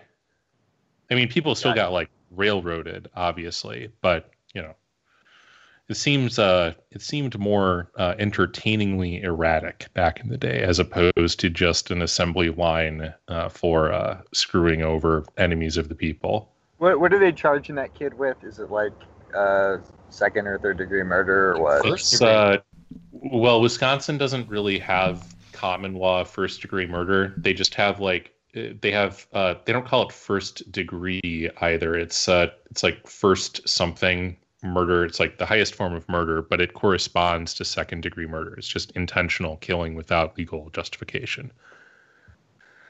Doesn't it have to be premeditated? To... No, there's no premeditation uh, requirement for um, the statute that he's uh, charged under. So what to what extent is potentially overcharging him detrimental to the system, or is it irrelevant? Can they just drop it and Like pursue another politically or legally? Uh, well, practically speaking, like, is there any way they can hurt their own ability to turn the screws on this kid? Uh, Yeah, by- I don't know what the um, some states have uh, some jurisprudence around uh, kind of like a stack of offenses, like where in lieu of like Yes. murder one, you can be convicted of murder two because like murder two is all of the or murder one is all of the elements of murder two plus premeditation. Um, uh, I'm not sure if like the I looked this up when he was charged, um, just sort of like idly for my own curiosity's sake. And uh, there is like a, I mean, essentially, there's a self defense, uh, and it's a reasonable subjective self defense uh, uh, uh, doctrine. Um, in as much as I read it, I'm sure there's case law that details that um, ad nauseum. But uh, essentially, like he's effectively charged with first degree murder, is just like an unlawful, uh, intentional killing. There is a self defense uh, exemption. There is a uh, anti exemption uh, in the self defense exemption if your self defense occurred during the commission of a crime. So it's like I haven't seen any brief that lays out like the exact kind of legal theory as far as whether um, they consider, for instance, illegal carrying of a firearm uh, to be like a crime that he was in the midst of committing that would negate any self-defense claim. I, Is, I is just- that the case? Is I don't his- know. Yeah, I just I mean, was it his seems weapon well, okay. So his illegal to be carried. Well, so when I was reading that statute, uh, the the illegal possession of a firearm uh, statute is kind of weirdly written. Um, and again, like I didn't look up the case law; I just looked at the statute and was like, "Huh, that, that's interesting." Um, but it's uh, it's if you are under eighteen and you are in possession of a uh, firearm, essentially, or some other stuff. Uh, but what then if? But that I mean, it it seems like you're you're pretty much like free and clear and above board if your mom bought you your AR. You know what I mean? Like, yeah, but that's ownership, not possession. So uh, but, there's but your mom said it was okay. Yeah. Well, okay. So the interesting thing, uh, like reading the statute, is that there's like a another triple negation where it's like okay, if you are under 18 and you're possessing a firearm, that's illegal unless you fall under one of these exemptions. One of which is if you are uh, over 16 uh, and you are following uh, these particular hunting regulations. Uh, Uh, so like so they may be. So it's it's quite possible that like if he happens to have a hunting license that he that that is technically legal. Like I, I I'm not Okay. a lawyer. Like I don't Yeah, sure. I don't know, but there's No, I get there it. That's, that's there are like they're plausible. I didn't see it in like any of the um, things that I saw written. I didn't actually read uh, whatever briefs um, he's read or he's uh, submitted. Um, but like it's it's possible that like he makes some legal claim that you know the statute as written like really only applies to you if you're under 16 like because the exemption from the hunting license only applies but the negation of the exemption to the hunting uh, exemption only applies if you're under 16 if that makes sense fairly, but I think I follow. In other words, they're going to be trying to like his. It's possible. I mean, honestly, if he like, if he, I, I would be surprised somewhat if they could make the murder rap uh, stick and the uh, illegal possession of a firearm or whatever is a gross misdemeanor. Uh, I think that if he remains in jail for any appreciable amount of time, uh, he would end up probably being released on time served, if, even if he was convicted of uh, illegal possession of a weapon. I haven't really been following the, the news or anything lately, but I did manage to see a bunch of. Uh, I and I'm not surprised by this, but I think it's worth pointing out. A, a bunch of our enemies generally, you know, open that this kid is like sodomized by Negroes and stuff. Like that was the thing that people went on their computer to to type in and say that they wanted other people to. It's sort of an evergreen. to Yeah, yeah. That, that seems to be like an like a, an evergreen attack on anyone who does anything. Like, I, I hope you enjoy rape. Um, it's something very pervasive about American sense of justice that you hope someone goes to prison specifically to be raped. Yeah, it's Um, um, it's and it certainly, I've by the way, it certainly past. explains the recent uh, phenomena with people like Bradley Manning, uh, who was in U.S. jail for years, uh, But he coming was in military prison. military prison, even worse, coming out as a uh, flaming transvestite. Yeah, nobody knows what was done to that kid. He- Yeah. He, was already clear that he was a homosexual to begin with. Uh, and I don't know if that's maybe why he was compro. I, I don't know.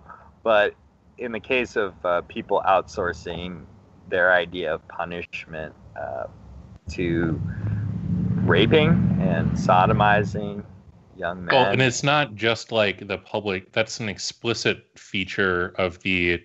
So It is. You can It's you can look at pie. what was Yeah. done to uh, Maria uh, Butina, uh, the uh, the the um, basically rando the the random Russian chick who was just essentially going to cocktail parties uh, in the U.S., being like, you know, yay brothership or whatever. Like maybe you can hook me up with a job in D.C. This is like six Uh, years ago in New York. It's like a spy ring or something. No, no, this wasn't the like quote unquote spy ring. This was literally just some random Russian chick who went to a bunch of cocktail parties. She was like vaguely involved with the uh with the NRA and was like, we should also have gun rights in Russia. I would love if we could like collaborate in some sort of uh, international cultural whatever. She had no government connections. It wasn't even alleged that she had any official government collection connections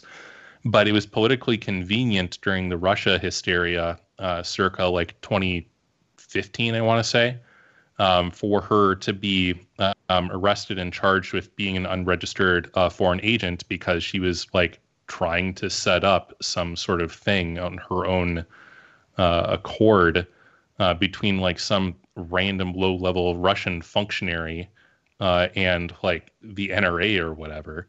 Uh, anyway, it was it was a intentional feature of her imprisonment um, for extremely uh, picayune and petty, uh, even purported crimes. Uh, that uh, any time that she wanted to consult her lawyer, she had to be strip searched and forcibly sodomized.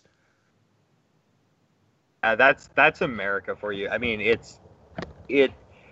I think that like I've talked about this. I discussed Adam and I were kind of going back and forth on it uh, with respect to prisons. I believe, of course, in the total abolition of uh, the U.S. prison system. I, I think it is a It's an abolitionist here. yeah. Well, it's a it's a perverse Quaker invention, and um, it its purpose has nothing to do with restitution or justice in any kind of meaningful sense. And you can tell this by the fact that you know people who commit real crimes are not hung from the neck until death, and then people who are suspected and probably not even guilty of minor crimes are basically tortured for years uh, in the most undignified ways. And it's the basis of it's the you know the underside of America in a way that I think normal people they don't really reckon with very much, but you still see it. Like you see a lot of like kind of bourgeois, uh, especially liberals, like saying this kind of shit because in their mind, like oh they'll never go to prison, and this is this is a thing for you know the proles or something. I, I find it to be, and you look at it also what America does overseas in terms of we discussed what happened at Abu Ghraib, and uh, it was really actually just an outsourcing of the so-called American criminal justice system to, uh, I guess, what you would say is counterinsurgency measures. But that's like America's brand of punishment is sodomy and torture and brutalization by its uh, worst elements. I'm not defending it, but it's not just America's. I mean, Russian prisons are notorious for being even worse uh, in terms of how they, they treat their prisoners. And, and they have a whole gang culture that is really centuries old, that, that goes back, you know, pre, you know, modern prison styles. Um, so I, I don't have any easy answers here. Obviously, there's gross injustices, no question about it, and there's there's a lack of justice in that a lot of people don't get punished. Um, for example, you know Epstein et al. But uh, here's the I thing that, that don't yeah, go believe ahead. in punishment. I, I don't think that punishment is irrelevant. Well, I mean, let, me, let me finish my point. Punishment is how you deal with a Okay, slave. don't class. let me finish my point. Sure, Uh, go ahead. Thank you. Ahead. Uh, I, I just want to say that if you you have look, uh, Trump is is campaigning on getting blacks out of prison. Um, I- don't think you have to look any further than the statistics on this. The crime rate in the inner city has basically ebbed and flowed with the amount of incarceration rate of the blacks. sorry to say that, but and I'm sure some of them don't deserve it, but a lot of them seem to de- deserve it, or at least there's a correlation between how many of them are out on the streets and how many of them are in prison. I don't think it's a great answer, but without acknowledging that fact, we have to come up with um, you know better answers if, if we're not going to do anything. Um, Well, yeah, um, um, I agree. I mean, a multi a multiracial state uh, that has various slave-like underclasses, uh, you might have to deal with. You, you might have to administer so-called punishment.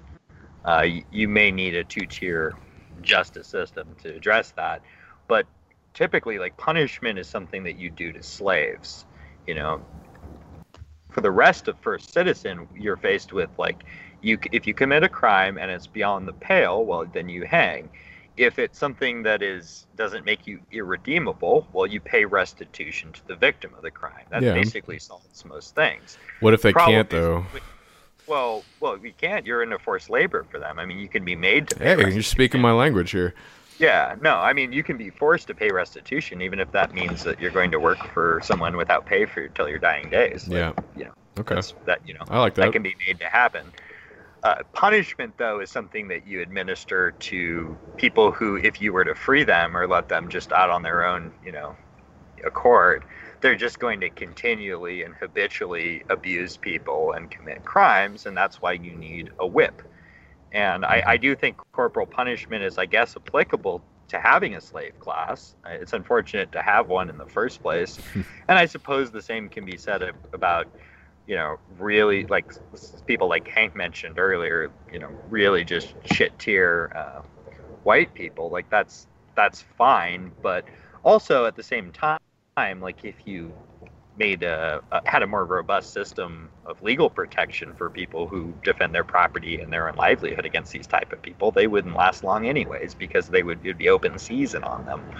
You know, I just there's no in my mind there's no place in a in a truly civilized uh, society for incar- mass incarceration. I, I think that most things can Yeah. be solved with restitution, execution, and in the sad event that you have a bunch of people who are, you know, uh, too uncivilized to really operate, you may need to administer habitual corporal and physical punishment. That's true, but that's that's not ideal. Um, I, I also think this is all symptomatic of a deeper problem that we don't actually have a functioning society. Uh, that, that's a sort of cop out answer, but I think we would agree that that's sort of what's driving all of these uh, band aids that we're trying to put on the real wound. I think if you you don't have to look any further than a country like Japan, who basically has a police force that uh, the even the economists will admit has nothing to do.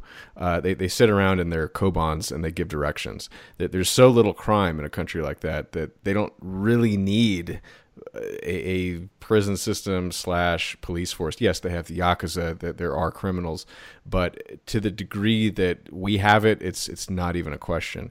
And I Well, think and the there- reason is they have a better society, and, and there's Yeah, there's people in it that actually behave themselves. totally. Uh, and if you look at the fundamental conceit, the origins of the uh, penal complex, it's when you I mentioned the Quakers. It's the idea was, I mean, the original uh, cells in a prison, and they were called asylums. They would have an open skylight to the to the heavens, you know, and the the idea was like, oh, you're gonna if we're gonna lock you in your timeout room. Uh, and you're going to stare up at the heavens, and you're going to have a literal come to Jesus moment like that that was the concept it was a sort of a religious a forced That's interesting. form yeah it, that that's where the whole concept comes from and if you look elsewhere like in, historically speaking as far as prisons go i mean usually they were just torture chambers for like people who were going who were basically sentenced to various forms of perpetual abuse unto death. I mean they were dungeons. It was Or it was some place to keep somebody important on ice in Yes, case yeah, they yeah. turned out to be handy later. absolutely yeah it's a way of not killing someone that you otherwise would kill and you have In for whatever CK2, this would be the difference between uh, imprison and throw in the oubliette. What Yeah, what game is that? CK2. It's, it's a paradox game. Oh, that's funny. Yeah, I, it was uh, our late our late co-host Alex was actually a big fan of that one. Um, but yeah, I didn't I didn't want to go he's too dead far. now. Yeah, he's dead now, uh, or maybe he's in a you know hopefully hopefully not. Actually, Hopefully in a better uh, place. Nah, Alex, don't do it. Alex, I know you're listening to this. Just just think he's listening. message me. Stop being a dick. Okay, but if you are listening, it's it's all right, bro. Like you can hit us up. Like cool. like I don't think he's listening, but if he was, it is cool. You can you can hit us up. We're not mad. Well, there's one story I would like to cover before we, I guess, sign off for the night. Um, it's something that I think showed up, scared the shit out of a lot of people, and then vanished due to uh, street theater and wildfires. Um, do you guys remember this story of the tens of thousands of Americans in every single state, mostly farmers, who received mystery seeds from China and Kyrgyzstan and Malaysia? No. No, I never heard Yeah. this story.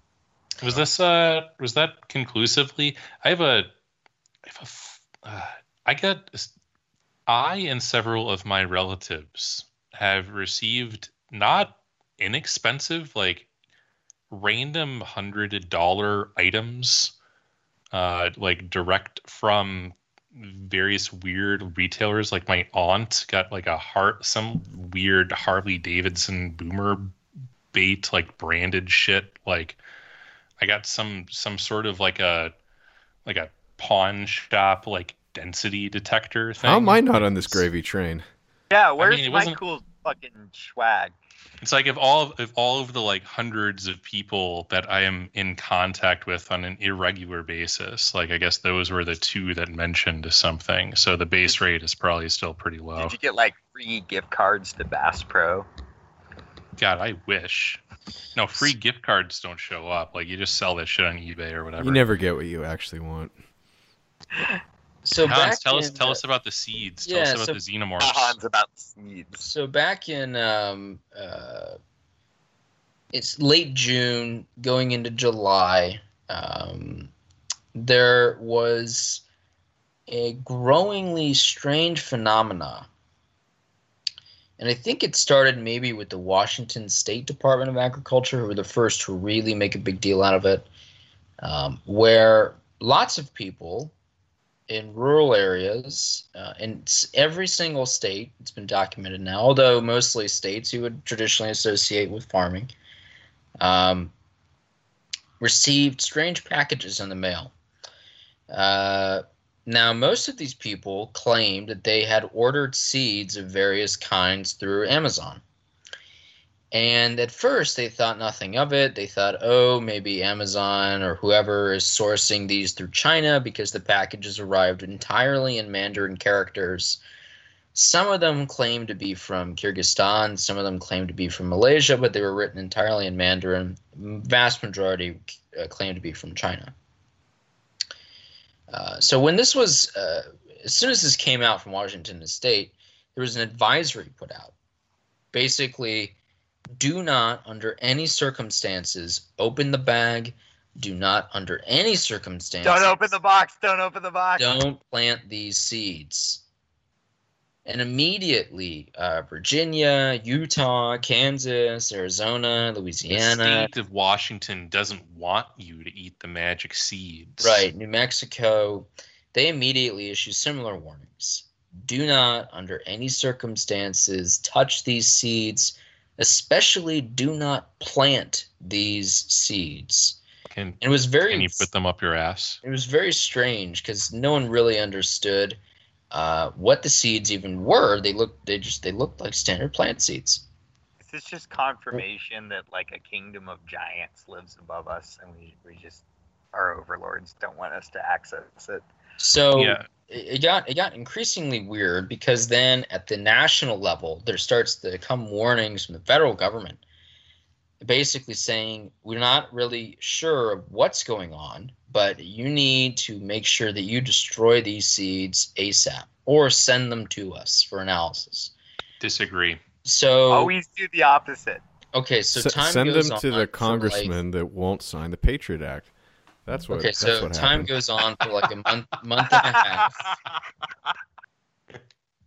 and basically uh, no one hears about this well the good reporters over at vice um, decided to do real journalism for once in their lives so they did put them up there. We smoked them. yeah and they uh, they did a like Paid a Bolivian hooker four dollars to snort the magic seeds off our ass, and you won't believe what happened. so they they basically um, decided, hey, whatever the hell happened to that story? And they submitted hundreds of Freedom of Information Act requests. Well, they figured out that um, quite a few people, numbering in the tens of thousands, planted these seeds. And uh, the, res- the results were, um, uh, well, interesting, uh, to say the least. Uh, first of all, Vice uh, basically, I'm sorry, 52 uh, Freedom of Information Acts, not hundreds, but 52 of them. Uh, and then they filed other requests with the USDA, several of the individual USDA labs. They filed requests in Washington, D.C., and Puerto Rico. Uh, and apparently, the scale of this thing was massive. Are they going to no- start like burning everyone's gardens now? Well, Is this no, like so the no prelude really to destroying your victory garden of independence? There's This is how my mind works these days. I wonder why. You You don't an understand Adam- you don't just you like chuck in an an illegal ECA machine garden. and it spits out the species. So, about a month ago, uh, I'm sorry. So yeah, about a month ago, people started reporting back to their various state agricultural boards about the nature of this and to the USDA. Well, people started calling in. Um, so New Mexico, for example, a lot of people called.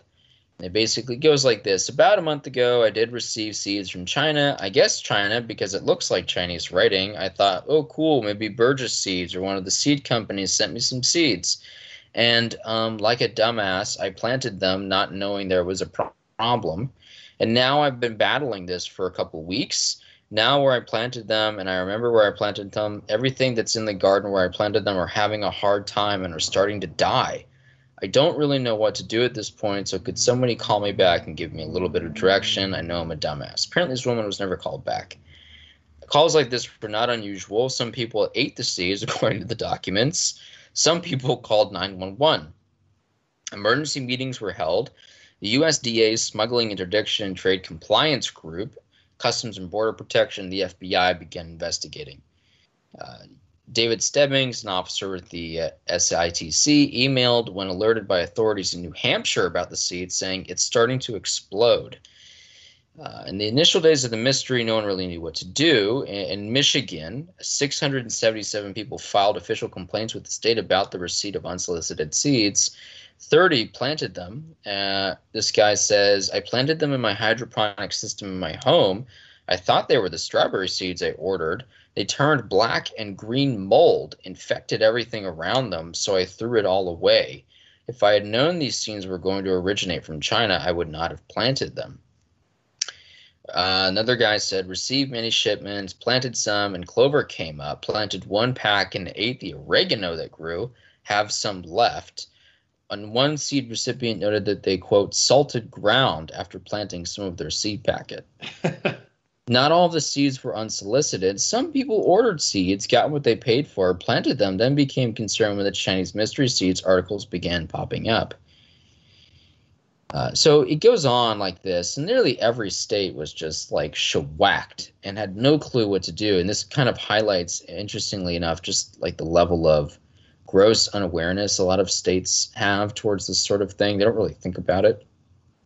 New Hampshire in, also. In fairness, like on a state level, like yeah. some shit comes in the mail to one of your citizens, they have no involvement with right, right. mail so, screening. They have robust agriculture departments, but they're not set up to do like screening of all inbound shipments. New Hampshire also got mails from cops who said they were going getting calls from concerned residents and didn't know what to do. Within a few days of the seeds getting media attention, an emergency call was held by the USDA's Animal and Plant Health Inspection Service with state agricultural officials in which it attempted to, amongst other things, assess whether actually tracking all the seed packets was, quote, manageable due to the, quote, very high volume. Is there an end to the situation in sight? It is too early to determine whether the situation is expanding, leveling off, or decreasing. Dude, imagine like calling the cops because you have a problem in your garden and they right. show up and execute. So I'm writing here's here's a fun email. I'm writing to let you know that last April my brother ordered five packets of seeds through Amazon for our garden. When they came, they were strangely packaged in gray mailing envelopes with white labels sent from China, Kyrgyzstan, and Malaysia. The envelope from China does not identify the seed pouch within labeled within labeled lettuce. The envelope from Kyrgyzstan is labeled stud earrings on the outside, but inside are peas. One oh envelope from Malaysia is labeled lettuce seeds on the outside, with a seed packet inside also labeled lettuce. The other package from Malaysia is labeled carrots, both outside and on the seed packet. We thought this is all very strange, but we're in a global world, and since they came from Amazon, we assumed they were safe. We planted some of the seeds. Not a single seed germinated. I joked at the time that customs must have run them through a microwave. In any case, we gave up as a lost cause. However, I did keep the packets and the leftover seeds simply because I was suspicious. I thought I should keep them around for a while.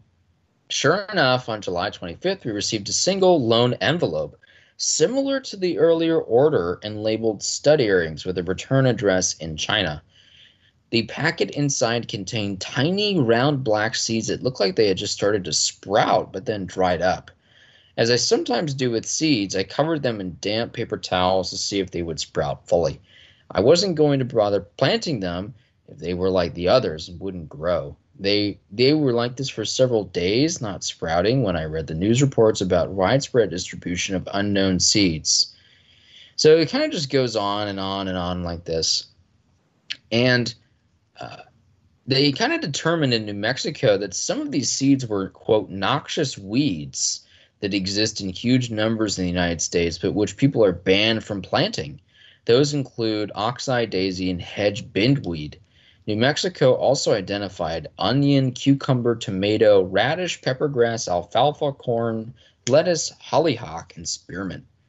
Uh, the USDA also gave states an official guide to destroying the seeds, which include baking them in an oven, suffocating them in two Ziploc trash bags, or soaking them in bleach. The USDA is currently advising people not to plant anything in that area for at least one year and to destroy any plants that happen to grow there naturally. Yeah, I've heard the hypothesis that this was uh, a uh, mechanism to uh, get uh, on various retail websites uh, a tracking number that Yeah. showed as delivered that uh, basically the uh, the product um, they're they're able to boost uh, the stats for uh, their uh, their product uh, confirmed shipments and deliveries uh, and orders in order to make it go higher in the search rankings. So you have some like Chinese toothbrush or whatever, and you want it to be the top ranked uh, Chinese toothbrush when people search for toothbrush on Amazon. So you have a bunch of shill accounts place orders to yourself. You don't actually mail uh, anyone anything. You just send some lightweight item that results in a tracking number so that Amazon shows that you're shipping something or another. Uh, and then you you rise in the rankings. It's unclear why it would be seeds, like they're not uh, like as opposed to empty envelopes or you know a couple of bolts or whatever. Um, it's uh, it's mysterious to me as well, and particularly like the other stuff, which you know, the fact that some people uh, seem to be getting other weird stuff. There was some. I tried to find it. There was some like uh, Vice or BuzzFeed saga or something about a espresso machine, where the lady ended up with like a half dozen uh, very fancy espresso makers. Um, there's some there's some trickery going on here, and I don't think it's all Chinese tricks. I think that there's some some exotic e-commerce uh, glitches going on. Yeah. Well, I was curious about this, and apparently, uh, the Chinese have been involved in some very bizarre uh, seed-related incidents the last five six years. Um, this is an interesting one. Tim Burak, a northern Iowa farmer in his 44th growing season, has taken to keeping a weary eye out for unfamiliar vehicles around his 300 acres of genetically modified corn seeds. Uh, yes. Along with other farmers in this vast agricultural region, he has upped his vigilance ever since Mo Hai Long and, and six other Chinese nationals were accused by U.S. authorities of in 2013 of digging up seeds from Iowa farms and planning to send them back to China. The case, in which Mo pleaded guilty in January, has laid bare the value and vulnerability of food technology. So it's interesting. Uh, basically, the story is like this dude is just like surveying his farm, notices that the far of the farm there's a car parked on the road, and there's two guys kneeling down in the dirt. So he walks over there, and it's like, you know, what the fuck are you up to, Chang? And uh, these two Chinese guys apparently started freaking out because there's like this, you know, clearly pissed off American farmer uh, looking at them. And they say, We're here for a conference. And then they immediately run back into the car. They get in the car. they Yeah, in the middle of a floor it. cornfield. Yeah. They they apparently like go through a ditch and fuck up the chassis the chassis of their car, their rental car. It's like And the then story's they, got it all, folks. and Turns so the- out the they can't farmer- drive the car. The farmer's just like standing there watch like these two Chinese nationals try and drive a car. And he uh, he immediately just calls the local sheriff and gives them the license plate number, like, "Yo, these two chinks were just the in uh, the. Hans was was the car was it named General Ree? That would have been funny. The General Ree. Um, Someone out there is gonna get that joke. It's what is that? A Dukes of Hazzard joke? Yes. Yes. Charger. What do you mean, someone out there? What about on this call, you asshole? I was impressed. Uh, I, I, Adam, I didn't know you were a Dukes fan. You should Oh, I, I know outro- cars. You should outro this with, uh, and if Adam doesn't do it, then you know you can blame him. should outro it with the Johnny the Johnny Cash uh, General Lee song. That, that's very that's very passive aggressive of you. I like that. so so apparently this uh I mean it's just like this hilarious circumstance where this farmer just watches like these two Chinese dudes fall down in the dirt, then try and drive through a ditch and then fuck up their car and try and like do this getaway maneuver. Um, and so they they they find these guys. The FBI like you know reams them up the ass with uh, charges, and basically is like, all right, get the fuck out, Chang, kicks them out of the country. And uh, I looked into it further. Now, apparently, they worked for this company called uh, King's Nower Seed. Nower Seed. Uh, apparently, this is a thing based out of Beijing. Well, there was a separate circumstance involving this same company. In, in 2012, agents from the FBI contacted, U, contacted U.S. Customs and Border Protection at O'Hare with an urgent request. They wanted bags from two passengers on an outbound flight to Beijing pulled for immediate inspection. The passengers didn't track as dangerous criminals. Li Xiaoming, president of Beijing King's Nower Seed, a large Chinese agricultural company, and Yi Jian, the company's top crop research manager. In Lee's luggage, agents found two large Pop Weaver microwave popcorn boxes. Buried under the bags of unpopped snack kernels were roughly 300 tiny manila envelopes, all cryptically numbered 2155, 2403, 20362. Inside each envelope was a single corn seed. In Yi's luggage, agents found more corn seeds hidden amid his clothes, each one individually wrapped in napkins from a subway restaurant. Customs officers were dispatched to the gate area for the Beijing flight, where they found the two men and conducted body searches. Still more corn seeds, also folded into napkins, were discovered in Yi's pockets. Meanwhile, at a different gate, Wang, Wang Hongwei, another Chinese national, boarded a separate flight for Burlington, Vermont, where he had a car waiting for him to drive to Canada.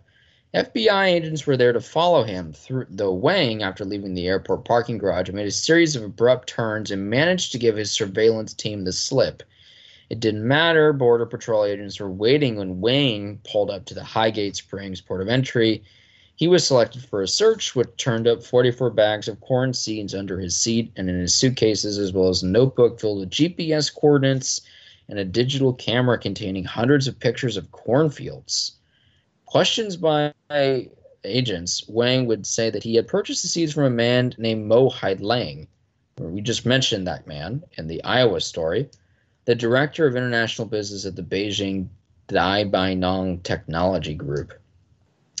Not wanting to alert Mo, agents allowed all three men to leave the country, but their corn seeds were confiscated. You know, I, So what's interesting? Hold on. What's with- well, I just want to say what's interesting to me is that we've said this before in this show.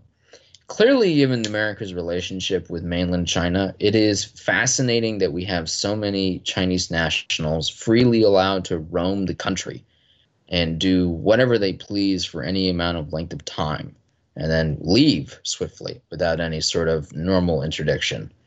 Uh, and this is the sort of thing that's been going on for years, apparently. This sort of seed theft and agricultural espionage that is now coming back to haunt the United States.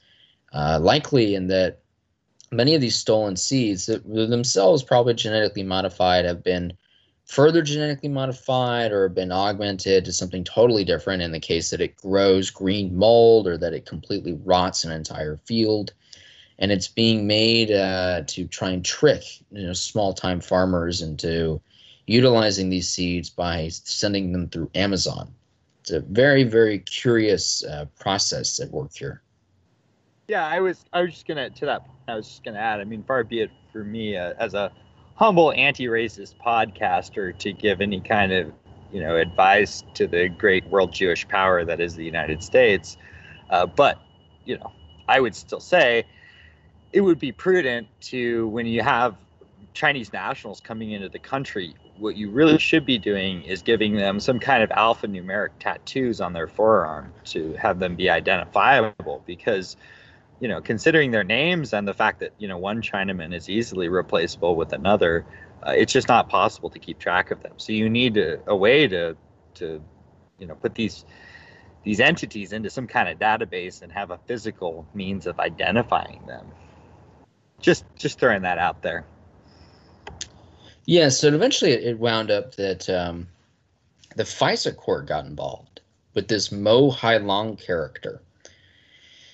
And they surveilled this guy uh, to the end of the earth and found that he's basically been involved in some manner of various agricultural schemes within the United States for a very long time. He lives down in Boca Raton, Florida. Uh, if we have any if we have any Boca Raton, Florida residents, please do let us know if Mo Hai Long still lives down there. only boca raton residents that listen to this are the mossad agents that have to keep track on it Exactly. So apparently this went on for years, and I, I just found it interesting, and I thought it would be something to top off the show with. Uh, it was a story that came and went, and uh, I was I was curious what what the hell happened to it. Uh, you know, uh, w- were we ever going to discuss the tens of thousands of mystery seeds from from uh, China? Well, apparently Well, we this. What, what the hell happened? I from mean, this year has That's- been a succession of stories assumption. One- trumping one other stories. But Well, no, yeah, it's a good that's that a good one. point, And to all your guys' point, I mean, that is kind of the thing that to keep on with the theme of 2020, which is really beyond the pale. I mean, it, it- we're the case of people who thought it couldn't really get any worse or any crazier, getting all the much more worse and crazier in the span of a very short time. And we can only really imagine the kinds of, you know, I mean, it's it's like an all-you-can-eat buffet right now, like America, as for various foreign actors. I mean, Well, it just it, this all just says something really funny about because the FBI was alerted to these guys repeatedly, like a dozen times, because these fucking Chinamen, even though they were under surveillance, kept doing this, and farmers kept reporting them. So four months later, while the FBI was still looking into the Tama incident, which was another incident uh, with seed theft. A call came into the sheriff's office in Polk County, Iowa, with a report of three Asian males walking around a cornfield in Bondurant, just outside of Des Moines. Despite the strangeness of such a call, the responding deputy hurried to the field, approached the men, and took down their names Mo Hai Long Robert.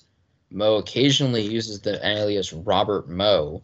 Wang Lai, Uh, Lao I love how it's just normalized that every Chinese person in the U.S. has a fake name. Yes. that Yeah, they it's go by at least one. Right. I mean, keep in mind though, like the FBI is right now far too preoccupied not arresting political terrorists or arsonists. So just understand that. And, and declaring white nationalists the greatest threat facing the nation. Yeah. So they eventually started tracking this asshole. That night, agents tracked Mo to a state dinner hosted by Iowa Governor, Ter- Iowa Governor Terry Branstad in honor of Xi Jinping, then the vice president of China and now the president. The next day, Mo and Wang went together to a sports bar near their hotel where they were staying in the Des Moines suburbs.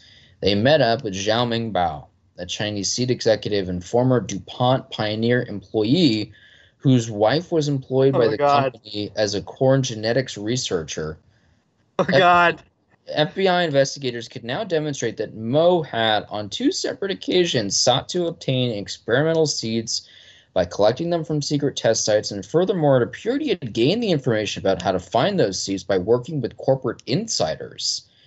The FBI also discovered that while he was in Iowa, Mo had shipped hundreds of pounds of packages from a West Des Moines UPS location to his home in Boca Raton. The contents listed tracking as, quote, corn sample. The theft of high performing corn seeds from a competitor's fields is as old as the cultivation of corn, and it kind of goes into the history of this. And you know, ultimately, it ends up with uh, all these farmers get really pissed off because like this is going unreported. No one's talking about it. The FBI is clearly aware of it. Keeps like finding a bunch of Chinamen walking around random people's cornfields, stealing things, and uh, doing nothing about it. The local sheriffs are getting angry. Um, so in April 2012, Mo flew from his home in O'Hare, rented a car. FBI surveillance team followed him as he drove along back roads through rural Illinois and northern Indiana. After about a week of this, Mo stopped one day at a farm near Monee, Illinois, advertising DuPont Pioneer seeds for sale. The farmer there later told the FBI that Mo had asked about what types of corn and soybeans he could buy, explaining he had purchased 40 acres nearby and was planning to plant the property.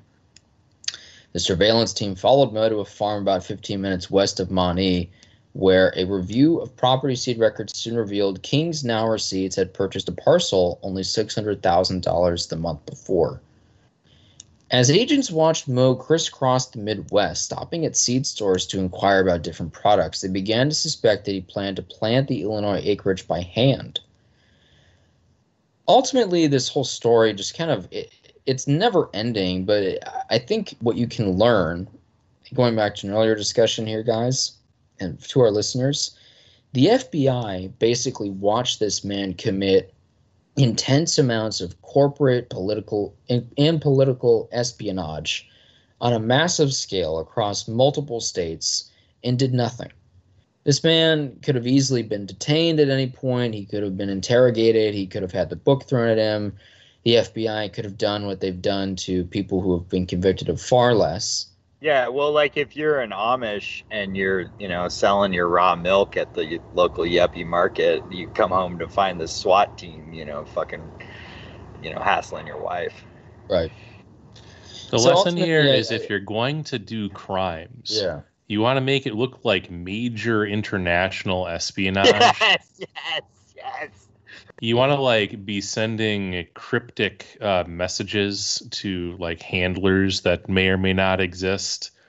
And I mean, how like I understand the myopia there is a little bit pervasive, but do you know how myopic you have to be to not notice that you've picked up a tail car in Iowa, Right. like rural Iowa?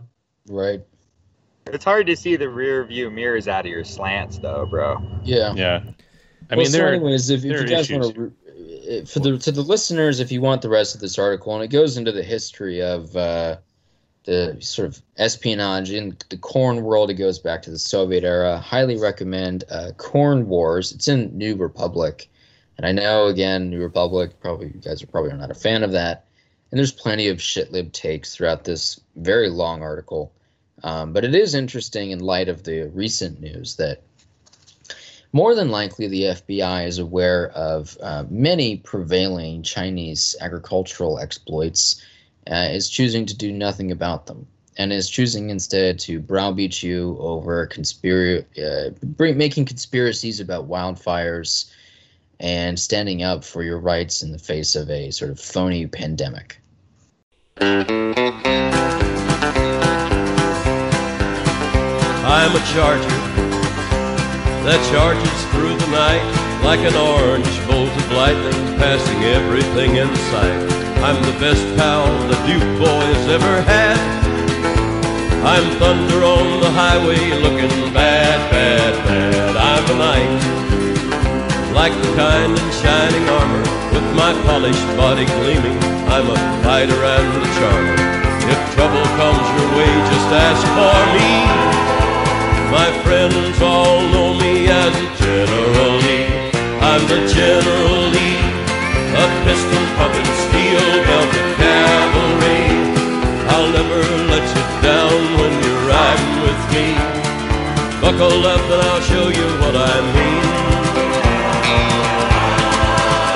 Take a look back there, sirens blowing, red lights flashing everywhere. We'll cross the field and we'll be running free. They'll eat us with compliments of me, the General Lee.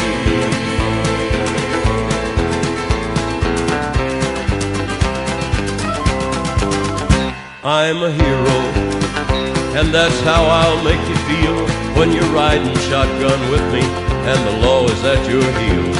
I'm glory bound, but when the chase is done, I'll take off through the mountains and have fun, fun, fun. I've got style, tearing through the curves. Let my flag wave proudly to the people that I serve. I'm number one, and I will always be the pride of the South. They call the General Lee. I'm the General Lee, a pistol pumping, steel belted cavalry. I'll never let you down when you're riding with me. Buckle up and I'll show you what I mean.